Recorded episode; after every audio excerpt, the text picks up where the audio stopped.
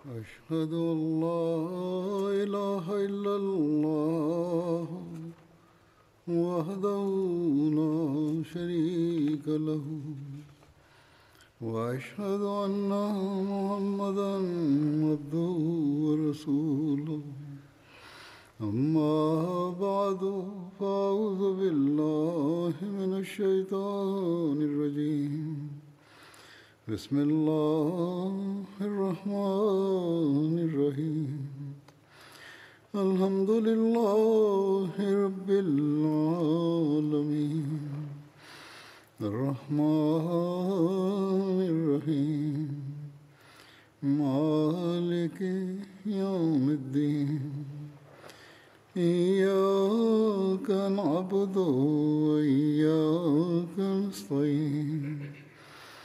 اهدنا الصراط المستقيم صراط الذين أنعمت عليهم غير المغضوب عليهم ولا الضالين കഴിഞ്ഞ ഖുതുബയിൽ ഹസ്രത് ഉമർ റലാഹുനുവിന്റെ ഷഹാദത്തിനെ കുറിച്ച് ഞാൻ വിവരിക്കുകയുണ്ടായി അതിൽ ഹജറത്ത് ഉബൈദുല്ല ബിൻ ഉമറിന്റെയും ഹജറത് ഉസ്മാന്റെയും തർക്കത്തെക്കുറിച്ചും പരാ- പരാമർശിച്ചിരുന്നു.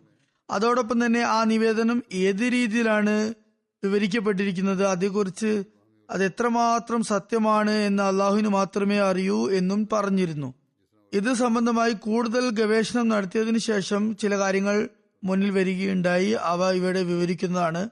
അതുപോലെ മറ്റൊരു പരാമർശവും നമുക്ക് ലഭിക്കുന്നത് ഹജറത്ത് ഉസ്മാനുമായി ഹജരത് ഉബൈദുല്ല ബിൻ ഉമർ വഴക്ക് കൂടിയത് ഹജരത് ഉസ്മാൻ റലാഹു അൻഹു ഖിലാഫത്തിന്റെ സ്ഥാനത്ത് അവരോധിതനാകുന്നതിന് മുമ്പായിരുന്നു എന്നാണ്. ഞാൻ മുമ്പും പറഞ്ഞതാണ് ആ സമയത്ത് ഉബൈദുല്ലായുടെ ഉദ്ദേശം മദീനയിലെ ഒരു തടവുകാരനെയും ജീവനോട് വിട് വിടില്ല എന്നതായിരുന്നു. അദ്ദേഹത്തിനെതിരെ ആദ്യകാല മുഹാചര്യങ്ങളും ഒരുമിച്ച് ചേരുകയും അക്കാര്യത്തിൽ നിന്നും അദ്ദേഹത്തെ ശക്തമായി വിലക്കുകയും എത്രത്തോളം എന്നാൽ അദ്ദേഹത്തെ ഭീഷണിപ്പെടുത്തുകയും ചെയ്തപ്പോൾ താൻ എന്തു തന്നെ സംഭവിച്ചാലും അവരെ കൊന്നൊടുക്കുക തന്നെ ചെയ്യുമെന്ന് അള്ളാഹുവിനെ തൊട്ട് ആണയിടുകയാണ് അദ്ദേഹം ചെയ്തത്. അതായത് അവിടെ ഉണ്ടായിരുന്ന എല്ലാ തടവ് പുള്ളികളെയും അടിമകളെയും എല്ലാം നശിപ്പിക്കുമെന്ന് ഉറച്ച തീരുമാനത്തിലെത്തിയിരുന്നു. അതുകൊണ്ട് തന്നെ മുഹാജിറുകളുടെ വാക്കുകൾക്ക് പോലും അദ്ദേഹം ചെവി കൊണ്ട് കൊടുത്തില്ല. അമർബിൻ ആസ് അദ്ദേഹവുമായി ഒരുപാട് സമയം ഇക്കാര്യത്തിൽ സംസാരിച്ചു. അവസാനം അമർബിൻ ആസിന്റെ കയ്യിൽ അദ്ദേഹം തന്റെ വാൾ ഏൽപ്പിക്കുകയാണ് ഉണ്ടായത്. അതുപോലെ സയ്യിദ് ബിൻ അർ അബി വക്കാസും അദ്ദേഹത്തെ പറഞ്ഞു മനസ്സിലാക്കാനായി ചെന്നപ്പോഴും അദ്ദേഹം ഹജ്രത്ത് സാദുമായും തല്ലുകൂടുകയാണ് ചെയ്തത്. വിവരിച്ചതുപോലെ ഹജ്രത്ത് ഉസ്മാനുമായി അടിപിടുണ്ടാവുകയും ആളുകൾ ഇടപെട്ട് ഉസ്മാനെ രക്ഷിക്കുകയും ചെയ്തു എന്ന് വന്നിട്ടുണ്ട്. ഈ സംഭവം നടക്കുമ്പോൾ ഹജത് ഉസ്മാന്റെ കൈകളിൽ ആരും ഖലീഫ് എന്ന നിലയിൽ ബൈത്ത് ചെയ്തിട്ടുണ്ടായിരുന്നില്ല എന്നുള്ള നിവേദനവുമുണ്ട്. അതായത് ആ സമയത്ത് ഞാൻ ഇവിടെ പറഞ്ഞതുപോലെ ഹജത് ഉസ്മാൻ ഖലീഫയായി തെരഞ്ഞെടുക്കപ്പെട്ടിരുന്നില്ല. അതുപോലെ മറ്റൊരു കാര്യം നിവേദനങ്ങളിലുള്ളത് ആ സംഭവത്തിന് ശേഷം ഹജത് ഉബൈദുള്ള പിടികൂടുകയെ ഉബൈദുള്ളയെ പിടികൂടുകയുണ്ടായി എന്നാണ്. ഹജത് ഉസ്മാന്റെ ഭയത്തിന് ശേഷം അദ്ദേഹം ഖലീഫ ആയതും ഹജരത്ത് ഉബൈദുള്ളയെ ഹജത് ഉസ്മാന്റെ പക്കൽ ഹാജരാക്കപ്പെടുകയും ചെയ്തു. ആ സമയത്ത് അമീറുൽ മോമിനീൻ ഖലീഫ ഉസ്മാൻ ഒരു സംഘം മൊഹാജിനങ്ങളോടും അൻസാരിങ്ങളോടും അഭിപ്രായം ആരായുകയുണ്ടായി അപ്പോൾ അവരെ അഭിസംബോധന ചെയ്തുകൊണ്ട് അദ്ദേഹം പറഞ്ഞു ഇസ്ലാമിന്റെ കാര്യത്തിൽ വിഘ്നം വരുത്തിയ ഈ വ്യക്തിയെ കുറിച്ച് നിങ്ങളുടെ അഭിപ്രായം എന്താണ്? അതത് അലിബിൻ അബി താലിബ് അവിടെ സന്നിഹിതനായിരുന്നു അദ്ദേഹം പറഞ്ഞു അത്തരം ഒരുവനെ വെറുതെ വിടുന്നത് നീതിക്ക് നിരക്കാത്ത കാര്യമാണ്. അവനെ വധിച്ചു കളയണം എന്നാണ് ഞാൻ അഭിപ്രായം പറയാൻ ആഗ്രഹിക്കുന്നത്. അതായത് ഉബൈദുല്ല ബിൻ ഉമർ വധശിക്ഷയ്ക്ക് അർഹനാണെന്ന് അദ്ദേഹം അഭിപ്രായപ്പെട്ടു. എന്നാൽ ചില മുഹാജിരിങ്ങൾ ആ അഭിപ്രായത്തെ അസഹിഷ്ണുതാപരവും കഠോരവുമാണെന്ന് പ്രഖ്യാപിക്കുകയും ഇന്നലെ ഹസ്രത് ഉമർ ലാൻഹു വധിക്കപ്പെട്ടു. ഇന്ന് അദ്ദേഹത്തിന്റെ മകൻ വധിക്കപ്പെടുകയാണെങ്കിൽ അത് എത്രമാത്രം ദുഃഖകരമാണ് എന്ന് പറയുകയുണ്ടായി. ആ അഭിപ്രായം കേട്ടതും അവിടെ എല്ലാവരും അതീവ ദുഃഖത്തിൽ ആഴ്ന്നു പോകുകയും ഹസരത്ത് അലി തന്നെയും പിന്നെ മൗനം പാലിക്കുകയും ചെയ്തു. എന്തായാലും ആ സങ്കീർണതയെ അതുപോലെ വിഷമസന്ധിയെ മറികടക്കുന്നതിന് വേണ്ടി അവിടെ ഉണ്ടായിരുന്നവർ എന്തെങ്കിലും ഒരു വഴി പറഞ്ഞു തരണമെന്ന് ഹസ്രത്ത് ഉസ്മാൻ ആവശ്യപ്പെട്ടു. അതേക്കുറിച്ച് കൂടിയാലോചന നടത്തി. ഹജത് അമ്രുബിൻ ആസ് ആ സദസ്സിൽ സന്നിഹിതനായിരുന്നു. അദ്ദേഹം പറഞ്ഞു അള്ളാഹു താങ്കളെ അക്കാര്യത്തിൽ നിന്നും ഒഴിവാക്കിയിരിക്കുന്നു. താങ്കൾ മുസ്ലിങ്ങളുടെ അമീർ ആകുന്നതിന് മുമ്പുള്ള കാര്യമാണത്. അതുകൊണ്ട് താങ്കളുടെ ഉത്തരവാദിത്തം ആ കാര്യത്തിലില്ല താങ്കളുടെ ഖിലാഫത്ത് കാലയളവ് തുടങ്ങുന്നതിന് മുമ്പ് നടന്ന സംഭവമായതിനാൽ അക്കാര്യത്തിൽ താങ്കൾക്ക് യാതൊരു ബാധ്യതയുമില്ല. എന്നാൽ ഹസ്രത് ഉസ്മാൻ റലാഹു അൻഹു ആ അഭിപ്രായത്തിൽ തൃപ്തനായിരുന്നില്ല. മറിച്ച് തത്തുല്യമായ നഷ്ടപരിഹാരം നിശ്ചയിക്കുന്നതാകും നല്ലതെന്ന് അദ്ദേഹം കരുതി. അതുകൊണ്ട് അദ്ദേഹം പറഞ്ഞു വധിക്കപ്പെട്ടവരുടെ രക്ഷാധികാരി ഞാനാണ്. അതുപോലെ ഞാൻ ഇക്കാര്യത്തിലുള്ള നഷ്ടപരിഹാരം നിശ്ചയിക്കുകയും എന്റെ തന്നെ സ്വത്തിൽ നിന്നും അത് നൽകുകയും ചെയ്യുന്നതുമാണ്. ഇതേക്കുറിച്ച് ഇങ്ങനെ ഒരു അഭിപ്രായവും ഉണ്ടായി. താരിഖ് തബരിയിൽ ഇപ്രകാരം വന്നിരിക്കുന്നു. ഹജത് ഉബൈദുല്ലായെ ഹജത് ഉസ്മാൻ ഹുർമസാന്റെ മകനെ ഏൽപ്പിക്കുകയും തന്റെ പിതാവിന്റെ പ്രതികാരം വീട്ടാനായി തത്തുല്യമായ പ്രായശ്ചിത്തം എന്ന നിലയ്ക്ക് ഉബൈദുല്ലായെ വധിക്കാനുള്ള അവകാശം ഹുർമസാന്റെ മകന് നൽകുകയും ചെയ്തു. എന്നാൽ ഉബൈദുല്ലായെ അദ്ദേഹം വെറുതെ വിടുകയാണ് പിന്നീടുണ്ടായത്. ഏകദൈവ വിശ്വാസിയായ അമുസ്ലിമിന് പകരമായി ഘാതകനായ മുസ്ലിമിന് എന്ത് ശിക്ഷയാണ് നൽകേണ്ടത് എന്ന കാര്യം ചർച്ച ചെയ്തുകൊണ്ട് ഹജറത്ത് മുസ്ലിം മൗദ് ഈ സംഭവത്തെ ഒരിടത്ത് ഉദ്ധരിക്കുകയും ഇതേക്കുറിച്ചുള്ള കൂടുതൽ വിശദാംശങ്ങൾ നൽകുകയുമുണ്ടായി. അക്കാര്യം ഞാൻ മുമ്പുള്ള ഒരു ഖുതുബിൽ സവിസ്തരം പ്രതിപാദിച്ചതാണെങ്കിൽ കൂടി ഇവിടെ കാര്യങ്ങൾ കൂടുതൽ വ്യക്തമാക്കാനായി രണ്ടാമതും വിവരിക്കുന്നതാണ്. ഹദത്ത് ഉസ്മാൻ പറയുന്നു കുമാസ് ബാൻ ഇബിന് ഹുർമസാൻ തന്റെ പിതാവിന്റെ കൊലപാതക സംഭവത്തെ വിവരിച്ചുകൊണ്ട് പറഞ്ഞ കാര്യങ്ങൾ തബരിയിൽ ഇപ്രകാരം വന്നിരിക്കുന്നു. ഹുർമസാൻ എന്നത് ഒരു ഇറാനിയൻ സൈനിക പ്രമാണിയായിരുന്നു. മജൂസിയായിരുന്നു അഗ്നിപൂജകനായിരുന്നു അദ്ദേഹം. ഖലീഫ സാനി ഹസരത്ത് ഉമറിന്റെ വധത്തിന് പിന്നിലുള്ള ഗൂഢാലോചനയിൽ അദ്ദേഹത്തിന് പങ്കുള്ളതായി സംശയിക്കപ്പെടുന്നുണ്ട്. ഇക്കാര്യത്തെക്കുറിച്ച് കൂടുതൽ അന്വേഷണം നടത്താതെ ആവേശത്തിനടിപ്പെട്ട് ഉബൈദുല്ല ബിൻ ഉമർ അദ്ദേഹത്തെ വധിക്കുകയാണ് ഉണ്ടായത്. അദ്ദേഹത്തിന്റെ മകൻ ഇപ്രകാരം പറയുന്നു കുമാസ്ബാൻ പറയുന്നു ഇറാനുകൾ മദീനയിൽ പരസ്പരം കാണുകയും സംസാരിക്കുകയും ഒക്കെ ചെയ്തു പോന്നിരുന്നു. നല്ല സമ്പർക്കം വെച്ചു പുലർത്തിയിരുന്നു. അന്യദേശത്ത് പോയാൽ എല്ലാവർക്കും സ്വദേശ സ്നേഹം പ്രകടമായ നിലയിൽ ഉണ്ടാകുന്നത് ഒരു സാധാരണ കാര്യമാണ്. ഹജത് ഉമറിന്റെ ഘാതകനായ ഫെറോസ് ഒരു ദിവസം എന്റെ പിതാവിനെ കണ്ടു. അയാളുടെ കയ്യിൽ ഒരു ഇരുതല മൂർച്ചയുള്ള കഠാരയുണ്ടായിരുന്നു. ഹുർമസാന്റെ മകന്റെ വിവരണമാണിത്. പറയുന്നു എന്റെ പിതാവ് ആ കഠാര അയാളുടെ കയ്യിൽ നിന്നും വാങ്ങി. എന്നിട്ട് ചോദിച്ചു ഈ നാട്ടിൽ ഇങ്ങനെ ഒരു കഠാര ഉപയോഗിച്ച് നീ എന്താണ് ചെയ്യുന്നത്? അതായത് ഈ നാട്ടിൽ സമാധാന അന്തരീക്ഷമാണ് ഉള്ളത് യുദ്ധങ്ങളൊന്നുമില്ല. ഇവിടെ ആയുധങ്ങളുടെ ആവശ്യം എന്താണ്? അപ്പോൾ അയാൾ പറഞ്ഞു ഞാൻ ഇതുകൊണ്ട് ഒട്ടകത്തെ തെളിക്കുകയാണ് ചെയ്യുന്നത്. ഒട്ടകത്തെ തെളിക്കാനാണ് ഉപയോഗിക്കുന്നത്. അവർ രണ്ടുപേരും സംസാരിച്ചു കൊണ്ടിരിക്കുമ്പോൾ ആരോ ഒരാൾ അവരെ ഒരുമിച്ച് കണ്ടു. ഹസ്രത് ഉമർ വധിക്കപ്പെട്ടപ്പോൾ താൻ ഈ കഠാര ഹുർമസാൻ ഫെറോസിന് നൽകുന്നതായി കണ്ടിരുന്നു എന്ന് അയാൾ മൊഴി നൽകി.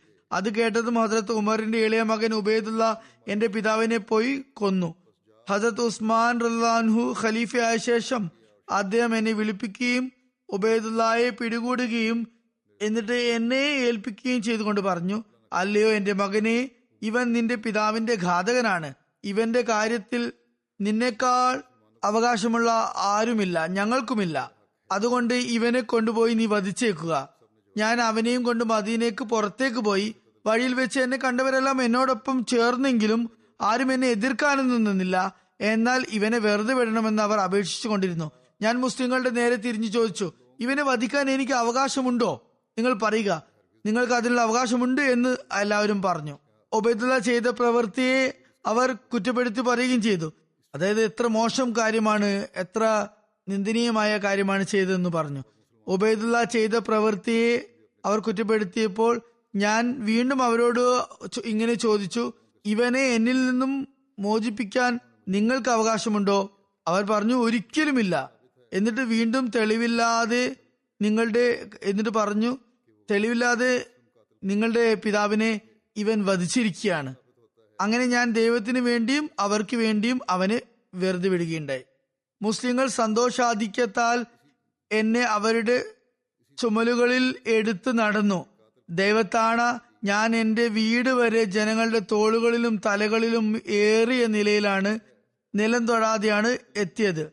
എന്നെ അവർ നിലത്ത് കാൽ കുത്താൻ സമ്മതിച്ചില്ല.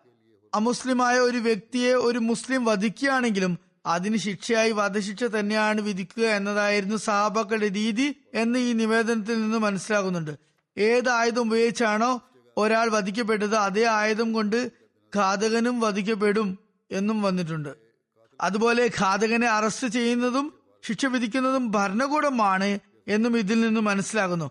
കാരണം ഹജരത് ഉസ്മാനാണ് ഉബൈദുല്ല ബിൻ ഉമറിനെ അറസ്റ്റ് ചെയ്തതും അദ്ദേഹത്തെ വധിക്കാൻ ഹുർമസാന്റെ മകനെ ഏൽപ്പിച്ചതും. ഹജരത് ഉസ്മാൻ ആണെന്ന് ഈ നിവേദനത്തിൽ പ്രകടമാണ്. ഹുർമസാന്റെ ഒരു ബന്ധുവും ഉബൈദുല്ലാക്ക് എതിരെ കേസ് കൊടുക്കുകയോ പിടികൂടുകയോ ചെയ്തിരുന്നില്ല. ഹസരത് മുസ്ലിമോ ദുർദാനു പറയുന്നു ഹസരത് ഉസ്മാൻ ചെയ്തതുപോലെ ഘാതകന് ശിക്ഷിക്കാൻ വധിക്കപ്പെട്ട വ്യക്തിയുടെ ബന്ധുക്കളെ ഏൽപ്പിക്കുകയാണ് ചെയ്യേണ്ടത്? അതോ ഭരണകൂടം സ്വയം അത് ഏറ്റെടുത്ത് ചെയ്യുകയാണ് വേണ്ടത്? എന്ന സംശയം ഈ അവസരത്തിൽ ദൂരീകരിക്കേണ്ടത് അത്യാവശ്യമാണ്. ഇത് ഒരു അനുബന്ധ വിഷയമാണെന്ന് ഓർക്കുക മുഖ്യ വിഷയമല്ല. അതുകൊണ്ട് ഓരോ കാലഘട്ടത്തിലും സാഹചര്യം അനുസരിച്ച് പ്രവർത്തിക്കാൻ ഇക്കാര്യത്തിൽ ഇസ്ലാം ഇളവ് നൽകിയിട്ടുണ്ട്. തങ്ങളുടെ സാംസ്കാരികമായ നിലവാരം അനുസരിച്ച് ഏത് രീതിയാണോ കൂടുതൽ പ്രയോജനകരമായത് അതിനെ കൈക്കൊള്ളാൻ എല്ലാ സമുദായത്തിനും അനുവാദമുണ്ട്. ഈ രണ്ട് രീതിയും വ്യത്യസ്തമായ അവസ്ഥകളിൽ ഗുണം ചെയ്യും എന്നതിൽ ഒരു സംശയവുമില്ല. അതായത് കിസാസ് പ്രായശ്ചിത്തം കൊടുക്കുക അല്ലെങ്കിൽ വധിക്കുക രണ്ടും രണ്ടും പല സാഹചര്യങ്ങളിലും ഗുണം ചെയ്യുന്നതാണ്. ഈ വിശദീകരണത്തിന് ശേഷം ഞാൻ ഹസരത് ഉമർ റഹ്ലാനെ കുറിച്ചുള്ള ചില സംഭവങ്ങൾ ഇവിടെ വിവരിക്കുന്നതാണ്. വഫാത്തിന്റെ സമയത്ത് ഹസരത് ഉമർ റഹ്ലാൻഹു എപ്രകാരമായിരുന്നു തന്റെ നിസ്സഹായാവസ്ഥയും അതുപോലെ തന്റെ നിസ്സാരത്വവും ഏറ്റുപറഞ്ഞുകൊണ്ട് വിലപിച്ചിരുന്നത് എന്നതിനെ കുറിച്ച് അദ്ദേഹത്തിന്റെ മകൻ നിവേദനം ചെയ്യുന്നു. എന്നോട് എന്റെ പിതാവ് പറഞ്ഞു എനിക്ക് കഫൻ ധരിപ്പിക്കുന്ന കാര്യത്തിൽ മിതത്വം കൈക്കൊള്ളുക. അള്ളാഹുവിന്റെ പക്കൽ എനിക്ക് നന്മയാണ് വിധിച്ചിട്ടുള്ളതെങ്കിൽ എനിക്ക് അതിലും നല്ല വസ്ത്രം അതായത് ആ കഫൻ പുടവയേക്കാൾ നല്ല വസ്ത്രം അവൻ നൽകുന്നതാണ്. അതല്ലെങ്കിൽ അവൻ അത് എന്നിൽ നിന്ന് തട്ടി മാറ്റുന്നതാണ്. അക്കാര്യത്തിൽ അവൻ ധൃതി കാണിക്കുന്നതുമാണ്. അതുപോലെ തന്നെ എന്റെ കബറിന്റെ കാര്യത്തിലും നിങ്ങൾ മിതത്വം പാലിക്കുക. കാരണം അള്ളാഹുവിന്റെ പക്കൽ എനിക്ക് നന്മയാണ് വിധിച്ചതെങ്കിൽ അവൻ അത് എനിക്ക് എന്റെ കണ്ണെത്തും ദൂരത്തോളം കബറിനെ വിശാലമാക്കി തരുന്നതാണ്.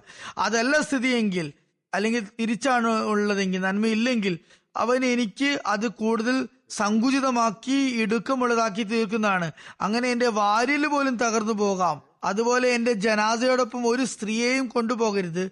അതുപോലെ എന്നിൽ ഇല്ലാത്ത കാര്യങ്ങൾ എടുത്തു പറഞ്ഞ് എന്നെ വാഴ്ത്തുകയുമരുത്. കാരണം അള്ളാഹുവിനാണ് എന്നെ കൂടുതൽ നന്നായി അറിയുക. അതുപോലെ എന്നെ കൊണ്ടുപോകുമ്പോൾ നിങ്ങൾ ധൃതിപ്പെടരുത്. കാരണം അള്ളാഹുവിന്റെ പക്കൽ എനിക്ക് നന്മയാണ് വിധിച്ചതെങ്കിൽ പിന്നെ നിങ്ങൾ എനിക്ക് കൂടുതൽ ശ്രേഷ്ഠമായ കാര്യത്തിലേക്കാണ് എന്നെ കൊണ്ടുപോകുന്നതെന്ന് ഓർക്കുക. സ്ഥിതി മറിച്ചാണെങ്കിൽ നിങ്ങൾക്ക് നിങ്ങളുടെ ചുമലിൽ നിന്നും ഈ ശല്യത്തെ ഈ മയത്തിനെ ഇറക്കി വെക്കുകയും ചെയ്യാം. അല്ല ഇവിടെ അങ്ങനെയല്ല വിവരിക്കപ്പെട്ടിരിക്കുന്നത്. പറഞ്ഞിരിക്കുന്നത് എന്നെ നിങ്ങൾ കൊണ്ടുപോകുമ്പോൾ ധൃതിപ്പെടണം എന്നാണ് പറഞ്ഞിട്ടുള്ളത്. കാരണം അള്ളാഹിന്റെ പക്കൽ എനിക്ക് നന്മയാണ് വിധിച്ചതെങ്കിൽ പിന്നെ നിങ്ങൾ എനിക്ക് കൂടുതൽ ശ്രേഷ്ഠമായ കാര്യത്തിലേക്കാണ് എന്നെ നിങ്ങൾ കൊണ്ടുപോകുന്നത്. സ്ഥിതി മറിച്ചാണെങ്കിൽ നിങ്ങൾക്ക് നിങ്ങളുടെ ചുമലിൽ നിന്നും ഈ ശല്യത്തെ ഇറക്കി വെക്കുകയും ചെയ്യാം. അതുകൂടാതെ മറ്റൊരു കാര്യം നമുക്ക് നിവേദനങ്ങളിൽ ലഭിക്കുന്നത് ഹസരത്ത് ഉമർ മയത്ത് കുളിപ്പിക്കുമ്പോൾ കസ്തൂരി പോലുള്ളവ ഉപയോഗിക്കരുത് എന്നും വസ്യത്ത് ചെയ്തിട്ടുണ്ട്. ഹസരത്ത് ഉസ്മാൻ ബിൻ അഫാനിൽ നിന്നും നിവേദനം റഹ്ലാഹനു ഞാൻ ഹസരത്ത് ഉമർ റഹ്ലാനിന്റെ അടുത്തേക്ക് പോയി. അപ്പോൾ അദ്ദേഹം തന്റെ ശിരസ് തന്റെ മകന്റെ ഹസരത്ത് അബ്ദുല്ല ബിൻ ഉമറിന്റെ മടിയിൽ വെച്ചിരിക്കുകയായിരുന്നു. ഹസരത്ത് ഉമർ റഹ്ലാനു തന്റെ കവിൽത്തടം നിലത്ത് വെക്കാൻ അബ്ദുല്ല ബിൻ ഉമറിനോട് പറഞ്ഞു. അപ്പോൾ ഹസരത്ത് അബ്ദുള്ള പറഞ്ഞു എന്റെ മടിയും നിലവും തമ്മിൽ വലിയ വ്യത്യാസമൊന്നുമില്ലല്ലോ. അതായത് അവ തമ്മിൽ വലിയ വ്യത്യാസമില്ല. അടുത്ത് തന്നെയല്ലേ ഉള്ളത്. ഹജരത്ത് ഉമർ രണ്ടു മൂന്നോ തവണ ഇപ്രകാരം പറഞ്ഞു എന്റെ മകനെ നിനക്ക് നന്മ വരട്ടെ. എന്റെ കവിൽത്തട നീ നിന്ന് നിലത്ത് വെക്കൂ. തുടർന്ന് ഹജരത്ത് ഉമർ ലാൻഹു തന്റെ ഇരു കാലുകളും ചേർത്ത് വെക്കുകയുണ്ടായി. നിവേദകൻ പറയുന്നു ഞാൻ ഹജരത്ത് ഉമർ ലാൻഹു ഇങ്ങനെ പറയുന്നതായി കേട്ടു. എനിക്ക് അള്ളാഹു പുറത്തു തന്നില്ലെങ്കിൽ പിന്നെ എന്റെ സർവനാശം സംഭവിക്കുന്നതാണ്. ശേഷം അദ്ദേഹം വഫാത്താകുകയുണ്ടായി. അത് സമാഖ് ഹനഫി പറയുന്നു ഞാൻ ഇബിനു അബ്ബാസ് ഇങ്ങനെ പറയുന്നത് കേട്ടു.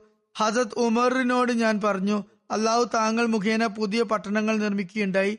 താങ്കൾ മുഖേന ഒരുപാട് വൻ വിജയങ്ങളും ഇസ്ലാമിന് നൽകി. അതുപോലെ താങ്കൾ മുഖേന ഇന്ന ഇന്ന കാര്യങ്ങളും നടന്നു. അത് കേട്ട് ഹസരത്ത് ഉമർ അള്ളഹാനു പറഞ്ഞു ഞാൻ ആഗ്രഹിക്കുന്നത് എനിക്ക് യാതൊരു പ്രതിഫലവും വേണ്ട. എന്നാൽ അതേസമയത്ത് എന്റെ മേൽ യാതൊരു പാപഭാരവും ഉണ്ടാകരുതെന്നാണ്. ആ നിലയ്ക്ക് ആകണം എനിക്ക് മോശം ലഭിക്കണമെന്നാണ്.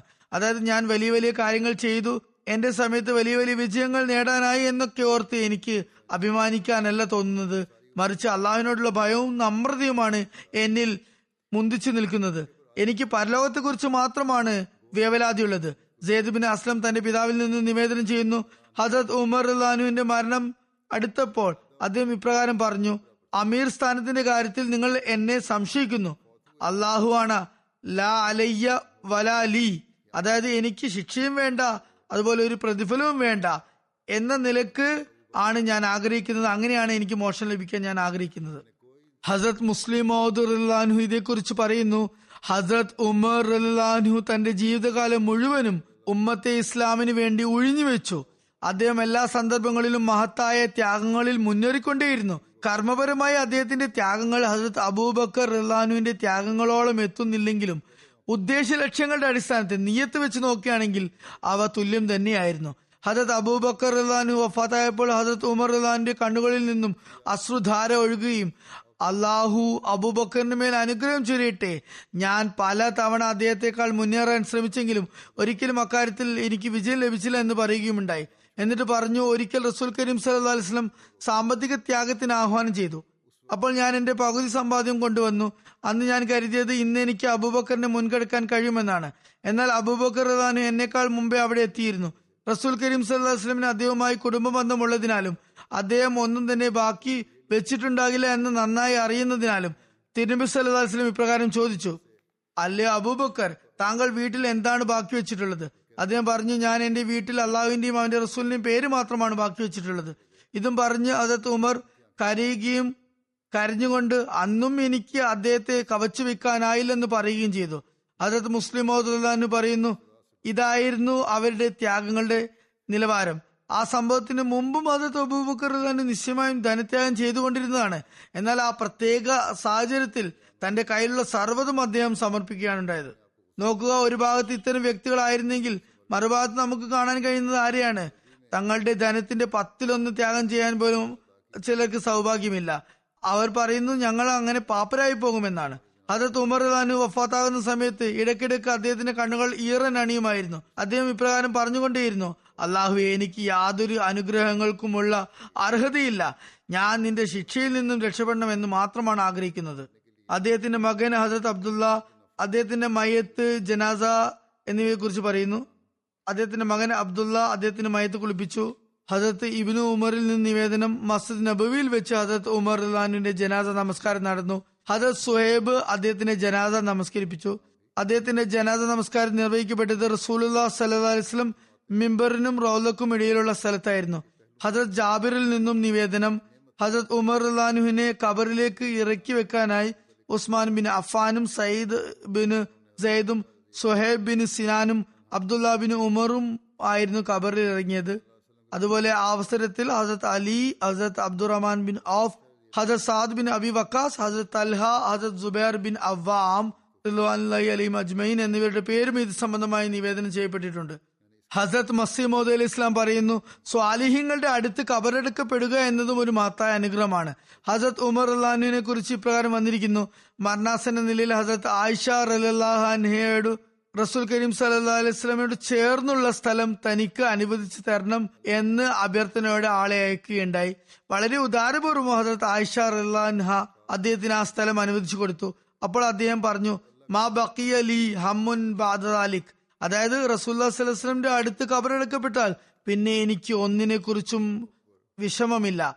മറ്റൊരു സ്ഥലത്ത് ഹസരത്ത് മസിമോദ് അലി ഇസ്ലാം പറയുന്നു ആരാണോ അടങ്ങാത്ത അഭിനിവേശത്തോടെ അള്ളാഹുവിന്റെ കോന്തല മുറുകെ പിടിക്കുന്നത് അള്ളാഹുവിനോട് വിട്ടു നിൽക്കാതെ തുടരുന്നത് അയാളെ അള്ളാഹു ഒരിക്കലും നഷ്ടത്തിലാക്കില്ല. ഇനി ലോകത്തിലുള്ള എല്ലാ വസ്തുക്കളും വ്യക്തികളും അയാൾക്കെതിരെയിൽ തിരിഞ്ഞാലും ശരി. അള്ളാഹുവിനോട് അർത്ഥിക്കുന്നവൻ നഷ്ടത്തിലോ ബുദ്ധിമുട്ടിലോ ഒരിക്കലും അകപ്പെടില്ല. അള്ളാഹു സത്യവാന്മാരായ ആളുകളെ നിസ്സഹായരായി ഉപേക്ഷിക്കില്ല. അള്ളാഹു അക്ബർ ഈ രണ്ടുപേരും അതായത് ഹജരത്ത് അബൂബക്കറിനും ഹജരത്ത് ഉമർ ഖാനിനും ആത്മാർത്ഥതയിലും വിശ്വസ്തതയിലും എത്രമാത്രം ഉയർന്ന സ്ഥാനമായിരുന്നു ഉണ്ടായിരുന്നതെന്നാൽ അവരിരുവരും ഏത് അനുഗ്രഹീതമായ സ്ഥലത്താണ് കബറെടുക്കപ്പെട്ടതെന്ന് നോക്കുക. ഹജരത് മൂസിയും ഹജരത് ഈസയും ജീവിച്ചിരുന്നെങ്കിൽ പോലും അവരും തങ്ങളുടെ കവർ അവിടെ വേണമെന്ന് വളരെ താല്പര്യത്തോടെ വളരെ ആഗ്രഹത്തോടെ ആവശ്യപ്പെടുമായിരുന്നു. ആ ഒരു സ്ഥാനം വെറുതെ ആഗ്രഹം വെച്ചത് കൊണ്ട് മാത്രം ലഭിക്കുന്ന ഒന്നല്ല വെറുതെ മോഹിച്ചത് കൊണ്ട് മാത്രമായില്ല അന്തസ്സുടയവനായ നാഥന്റെ പക്കൽ നിന്നുമുള്ള ഒരു ചിരകാല അനുഗ്രഹമാണത്. ദൈവാനുഗ്രഹങ്ങൾ അനാദികാലം മുതൽക്ക് ലഭിച്ചുകൊണ്ടിരിക്കുന്ന വിധിക്കപ്പെട്ട ആൾക്കാർക്ക് മാത്രമേ അങ്ങനെ ഒരു മഹാഭാഗ്യം ലഭിക്കുകയുള്ളൂ. ഹജരത് മുസ്ലിം മഹദുല്ലാന്ന് പറയുന്നു ഹജരത് ഉമർ മരണത്തോടെ എടുത്തപ്പോൾ റസൂൽ കരീം സല്ലാ അലിസ്ലമിയുടെ കാൽ കീഴിൽ കബറെടുക്കപ്പെടാൻ തനിക്ക് സ്ഥലം ലഭിക്കണമെന്ന് അദ്ദേഹം അതിയായ ആഗ്രഹം പ്രകടിപ്പിക്കുകയുണ്ടായി. അദ്ദേഹം ഹജരത്ത് ആയിഷയോട് ഇപ്രകാരം അനുമതിയും തേടി തിരുനബി സല്ലാ അലിസ്ലമയുടെ കബറിനോട് ചേർന്ന് തനിക്ക് കബറിന് ഇടം നൽകണമെന്ന് അഭ്യർത്ഥിച്ചു. ക്രിസ്തീയ ചരിത്രകാരന്മാരും ഹജത് ഉമറിനെ കുറിച്ച് എഴുതിയിട്ടുള്ളത് അദ്ദേഹത്തെ പോലെ ഭരണ നൈപുണ്യം ഉണ്ടായിരുന്ന ഒരാളും ഈ ലോകത്ത് കടന്നുപോയിട്ടില്ല എന്നാണ്. തിന്നബി സല്ലാ വസ്ലമെ അസഭ്യം പുലമ്പുന്ന അതേ ആളുകൾ തന്നെ ചരിത്രകാരന്മാർ തന്നെ ഹജത് ഉമറിനെ വാനോളം പുകഴ്ത്തുന്നതായി കാണാം. അത്തരമൊരു വ്യക്തി റസൂൽ കരീം സല്ലാ വസ്ലമയുടെ സഹവാസത്തിൽ ദീർഘനാൾ കഴിച്ചു കൂട്ടിയിട്ടും മരിക്കുന്ന സമയത്തും റസൂൽ കരീം സല്ലാ വസ്ലമയുടെ കാൽച്ചുവട്ടിലും സഹവാസത്തിലും തന്നെ തന്റെ കബർ ഉണ്ടാകണം എന്ന് അടങ്ങാത്ത ആഗ്രഹമാണ് പ്രകടിപ്പിക്കുന്നത്. റസൂൽ കരീം സല്ലാസ്ലമിന്റെ പ്രവൃത്തികളിൽ ഇവർ പറയുന്നത് പോലെ ദൈവപ്രീതി കാംക്ഷിച്ചു കൊണ്ടല്ലാത്ത മറ്റെന്തെങ്കിലും ഉണ്ടായിരുന്നെങ്കിൽ ഹജരത് ഉമറിനെ പോലൊരു മഹത്തായ വ്യക്തി തിരുനബിയുടെ കാൽക്കീഴിൽ ഇടം ഇടം ലഭിക്കണം എന്ന് ആഗ്രഹിക്കുമോ? ആയതിനാൽ റസൂൽ കരീം സല്ലാസ്ലമിയുടെ പദവി എത്ര മഹത്തായിരുന്നു എന്ന് നോക്കുക. അതുകൊണ്ടാണ് ഹസരത് ഉമർ അൻഹു അദ്ദേഹത്തിന്റെ കാൽക്കീഴിൽ ഇടം ലഭിക്കാനായി ആഗ്രഹിച്ചത്. ഹസരത് ഉമർ അള്ളഹാനിന്റെ വഫാത്തിന്റെ സമയം എന്തായിരുന്നു എന്നതിനെ കുറിച്ച് അതുപോലെ അദ്ദേഹത്തിന്റെ ജന്മവർഷത്തെക്കുറിച്ചും വ്യത്യസ്തങ്ങളായ നിവേദനങ്ങൾ ലഭിക്കുന്നുണ്ട്. അതുകൊണ്ട് തന്നെ സ്വാഭാവികമായും അദ്ദേഹത്തിന് വഫാത്താകുമ്പോൾ വയസ്സ് എത്രയായിരുന്നു എന്നതിനെ കുറിച്ചും വ്യത്യസ്ത നിവേദനങ്ങളുണ്ട്. താരിഖ് തബരി അസദുൽ ഖാബ അൽ ബദായ വൻ നിഹായ റിയാസുൻ നുസ്രത്ത് റിയാസു നസ്ര താരിഖുൽ ഖുലഫ എന്നിവയിൽ നിന്നും അദ്ദേഹത്തിന്റെ മരണസമയത്തുള്ള പ്രായം അമ്പത്തിമൂന്ന് അമ്പത്തഞ്ച് അമ്പത്തിയേഴ് അമ്പത്തി ഒമ്പത് അറുപത്തൊന്ന് അറുപത്തിമൂന്ന് അറുപത്തഞ്ച് എന്നിങ്ങനെ വ്യത്യസ്ത നിവേദനങ്ങൾ ലഭിക്കുന്നുണ്ട്. എന്തായാലും സഹി മുസ്ലിമിലും തിർമിസിയിലുമുള്ള നിവേദനം അനുസരിച്ച് അദ്ദേഹത്തിന്റെ പ്രായം അറുപത്തിമൂന്നായിരുന്നു. ഹജറത് അനസുബിൻ മാലിക്കിൽ നിന്ന് നിവേദനം. വഫാത്ത് സമയത്ത് റസൂൽ കരീം സുല്ലാസ്ലമിയുടെ പ്രായം അറുപത്തിമൂന്നായിരുന്നു. ഹജറത് അബൂബക്കറിന്റെ വഫാത്ത് സമയത്തുണ്ടായിരുന്ന പ്രായം അറുപത്തിമൂന്നായിരുന്നു. ഹജരത് ഉമർ അള്ളഹാന്റെ വഫാത്ത് സമയത്തും പ്രായം അറുപത്തിമൂന്നായിരുന്നു. ഹജറത് ഉമർ അള്ളഹാന്റെ വഫാത്ത് സമയത്ത് സ്വാബാക്കൾക്കുണ്ടായിരുന്ന അവസ്ഥയെക്കുറിച്ചുള്ള നിവേദനങ്ങൾ നമുക്ക് ലഭിക്കുന്നുണ്ട്. ഹജറത് ഇബിന് അബ്ബാസ് പറയുന്നു ഹജരത് ഉമറിന്റെ മൃതദേഹം ജനാസയ്ക്ക് വേണ്ടി വെച്ചപ്പോൾ ജനങ്ങൾ അദ്ദേഹത്തിന് ചുറ്റും തടിച്ചുകൂടി. അദ്ദേഹത്തിന്റെ മയത്തെ എടുക്കുന്നതിന് മുമ്പ് അവർ ദുവാ ചെയ്തുകൊണ്ടേയിരുന്നു. ശേഷം ജനാദ നമസ്കരിച്ചു. ഞാൻ അവരുടെ കൂട്ടത്തിൽ ഉണ്ടായിരുന്നു. ഒരു വ്യക്തി എന്റെ തോൾ പിടിച്ചു. അപ്പോൾ ഞാൻ പരിഭ്രമിച്ച് അതാരാണെന്ന് നോക്കി. അത് ഹസരത് അലി ബിൻ അബി താലിബ് ആയിരുന്നു. അദ്ദേഹം ഹസരത്ത് ഉമർ റഹ്ലാനുഹിന് ദൈവകാരുണ്യം ഉണ്ടാകാൻ വേണ്ടി ദുവാ ചെയ്തുകൊണ്ടിരിക്കുകയായിരുന്നു. എന്നിട്ട് പറഞ്ഞു അദ്ദേഹം എനിക്ക് മറ്റുള്ളവരെക്കാൾ ഒക്കെ കൂടുതൽ പ്രിയങ്കരനായിരുന്നു. കാരണം അദ്ദേഹത്തിന്റെ കർമ്മങ്ങൾ അതുപോലെ ജീവിതത്തിൽ പകർത്തി എനിക്ക് അള്ളാഹുമായി കൂടിക്കാഴ്ച നടത്താൻ സാധിക്കണമെന്നാണ് ഞാൻ ആഗ്രഹിക്കുന്നത്. അള്ളാഹുവാണ് ഞാൻ മനസ്സിലാക്കുന്നത് അള്ളാഹു അദ്ദേഹത്തെ അദ്ദേഹത്തിന്റെ കൂട്ടുകാരോടൊപ്പം തന്നെ വെക്കും എന്നതാണ്. അതെനിക്കറിയാം. റസൂൽ കരീം സല്ലാസ്ലം ഒരുപാട് തവണ അക്കാര്യം പറഞ്ഞതുമാണ്.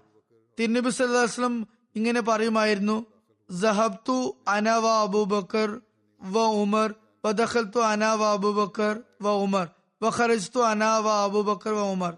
അതായത് ഞാനും അബുബക്കറും ഉമറും ഒരുമിച്ചാണ് പോയത്. അതുപോലെ ഞാനും അബുബക്കറും ഉമറും ഒരുമിച്ച് പ്രവേശിച്ചു. ഞാനും അബൂബക്കറും ഉമറും ഒരുമിച്ച് പുറപ്പെട്ടു. ഇങ്ങനെ പല സന്ദർഭങ്ങളിലും ഉള്ള റസൂൽ കരീം സലഹ്സ്ലമിന്റെ വചനങ്ങളാണ് മൂന്നുപേരും ഒരുമിച്ച് ആണ് റസൂൽ കരീം സലഹ്സ്ലം പരാമർശിച്ചിരുന്നത്. ഈ വചനങ്ങൾ ഹജരത് അലി ഉദ്ധരിച്ചതാണ്. ജാഫിർ ബിൻ മുഹമ്മദ് തന്റെ പിതാവിൽ നിന്നും ദിവായത്ത് ചെയ്യുന്നു. ഹജരത് ഉമർ ബിൻ ഖത്താബിനെ കുളിപ്പിച്ച് കഫൻ ധരിപ്പിച്ച് അദ്ദേഹത്തിന്റെ കട്ടിലിൽ കിടത്തിയപ്പോൾ ഹജത് അലി റദാനു അദ്ദേഹത്തിന്റെ ചാരത്തിൽ നിന്നുകൊണ്ട് അദ്ദേഹത്തെ പ്രശംസിച്ചുകൊണ്ട് പറഞ്ഞു അള്ളാഹു ആണ് സത്യം. ഈ തുണിയിൽ പൊതിഞ്ഞിരിക്കുന്ന വ്യക്തിയേക്കാൾ എനിക്ക് ഈ ഭൂമിയിൽ മറ്റാരും തന്നെ പ്രിയങ്കരനല്ല. ഞാൻ അദ്ദേഹത്തിന്റെ കർമ്മപുസ്തകവും ഏന്തി അദ്ദേഹത്തെ പോലെ കർമ്മങ്ങൾ ചെയ്ത് അള്ളാഹുവിനെ കാണാൻ ആഗ്രഹിക്കുന്നു. അബു മക്ലദ് റിവായത് ചെയ്യുന്നു ഹജത് അലി ബിൻ അബി താലിബ് പറയുന്നു റസൂൽ സലഹ്സ്ലം വഫാത്താകുന്നതിന് മുമ്പ് ഞങ്ങൾക്ക് മനസ്സിലായി റസൂൽ കരീം സലഹ്സ്ലമിന് ശേഷം ഹജരത് അബൂബക്കർ ഞങ്ങളിൽ ഏറ്റവും ഉത്തമനാണ്. ഹജരത് അബൂബക്കർ റഹ്ലാനു വഫാത്താകുന്നതിന് മുമ്പ് ഞങ്ങൾക്ക് മനസ്സിലായി ഹജരത് അബൂബക്കറിന് ശേഷം ഹജരത് ഉമർ ഞങ്ങളിൽ ഏറ്റവും ഉത്തമനാണ്. സെയ്ദ് ബിൻ വഹാബ് വിവരിക്കുന്നു ഞാൻ ഹജരത്ത് അബ്ദുല്ല ബിൻ മസൂദിന്റെ അടുക്കിലേക്ക് പോയി അദ്ദേഹം ഹജരത്ത് ഉമറിനെ സ്മരിച്ചുകൊണ്ട് എത്രത്തോളം കരഞ്ഞെന്നാൽ അദ്ദേഹത്തിന്റെ കണ്ണീരിറ്റിയിട്ട് നിലത്തുള്ള ചരൽ കല്ലുകൾ പോലും നനയുകയുണ്ടായി. അതിനുശേഷം അദ്ദേഹം പറഞ്ഞു ഹജത് ഉമർ ഇസ്ലാമിന് വേണ്ടിയുള്ള ഒരു അജയ്യ ദുർഗമായിരുന്നു.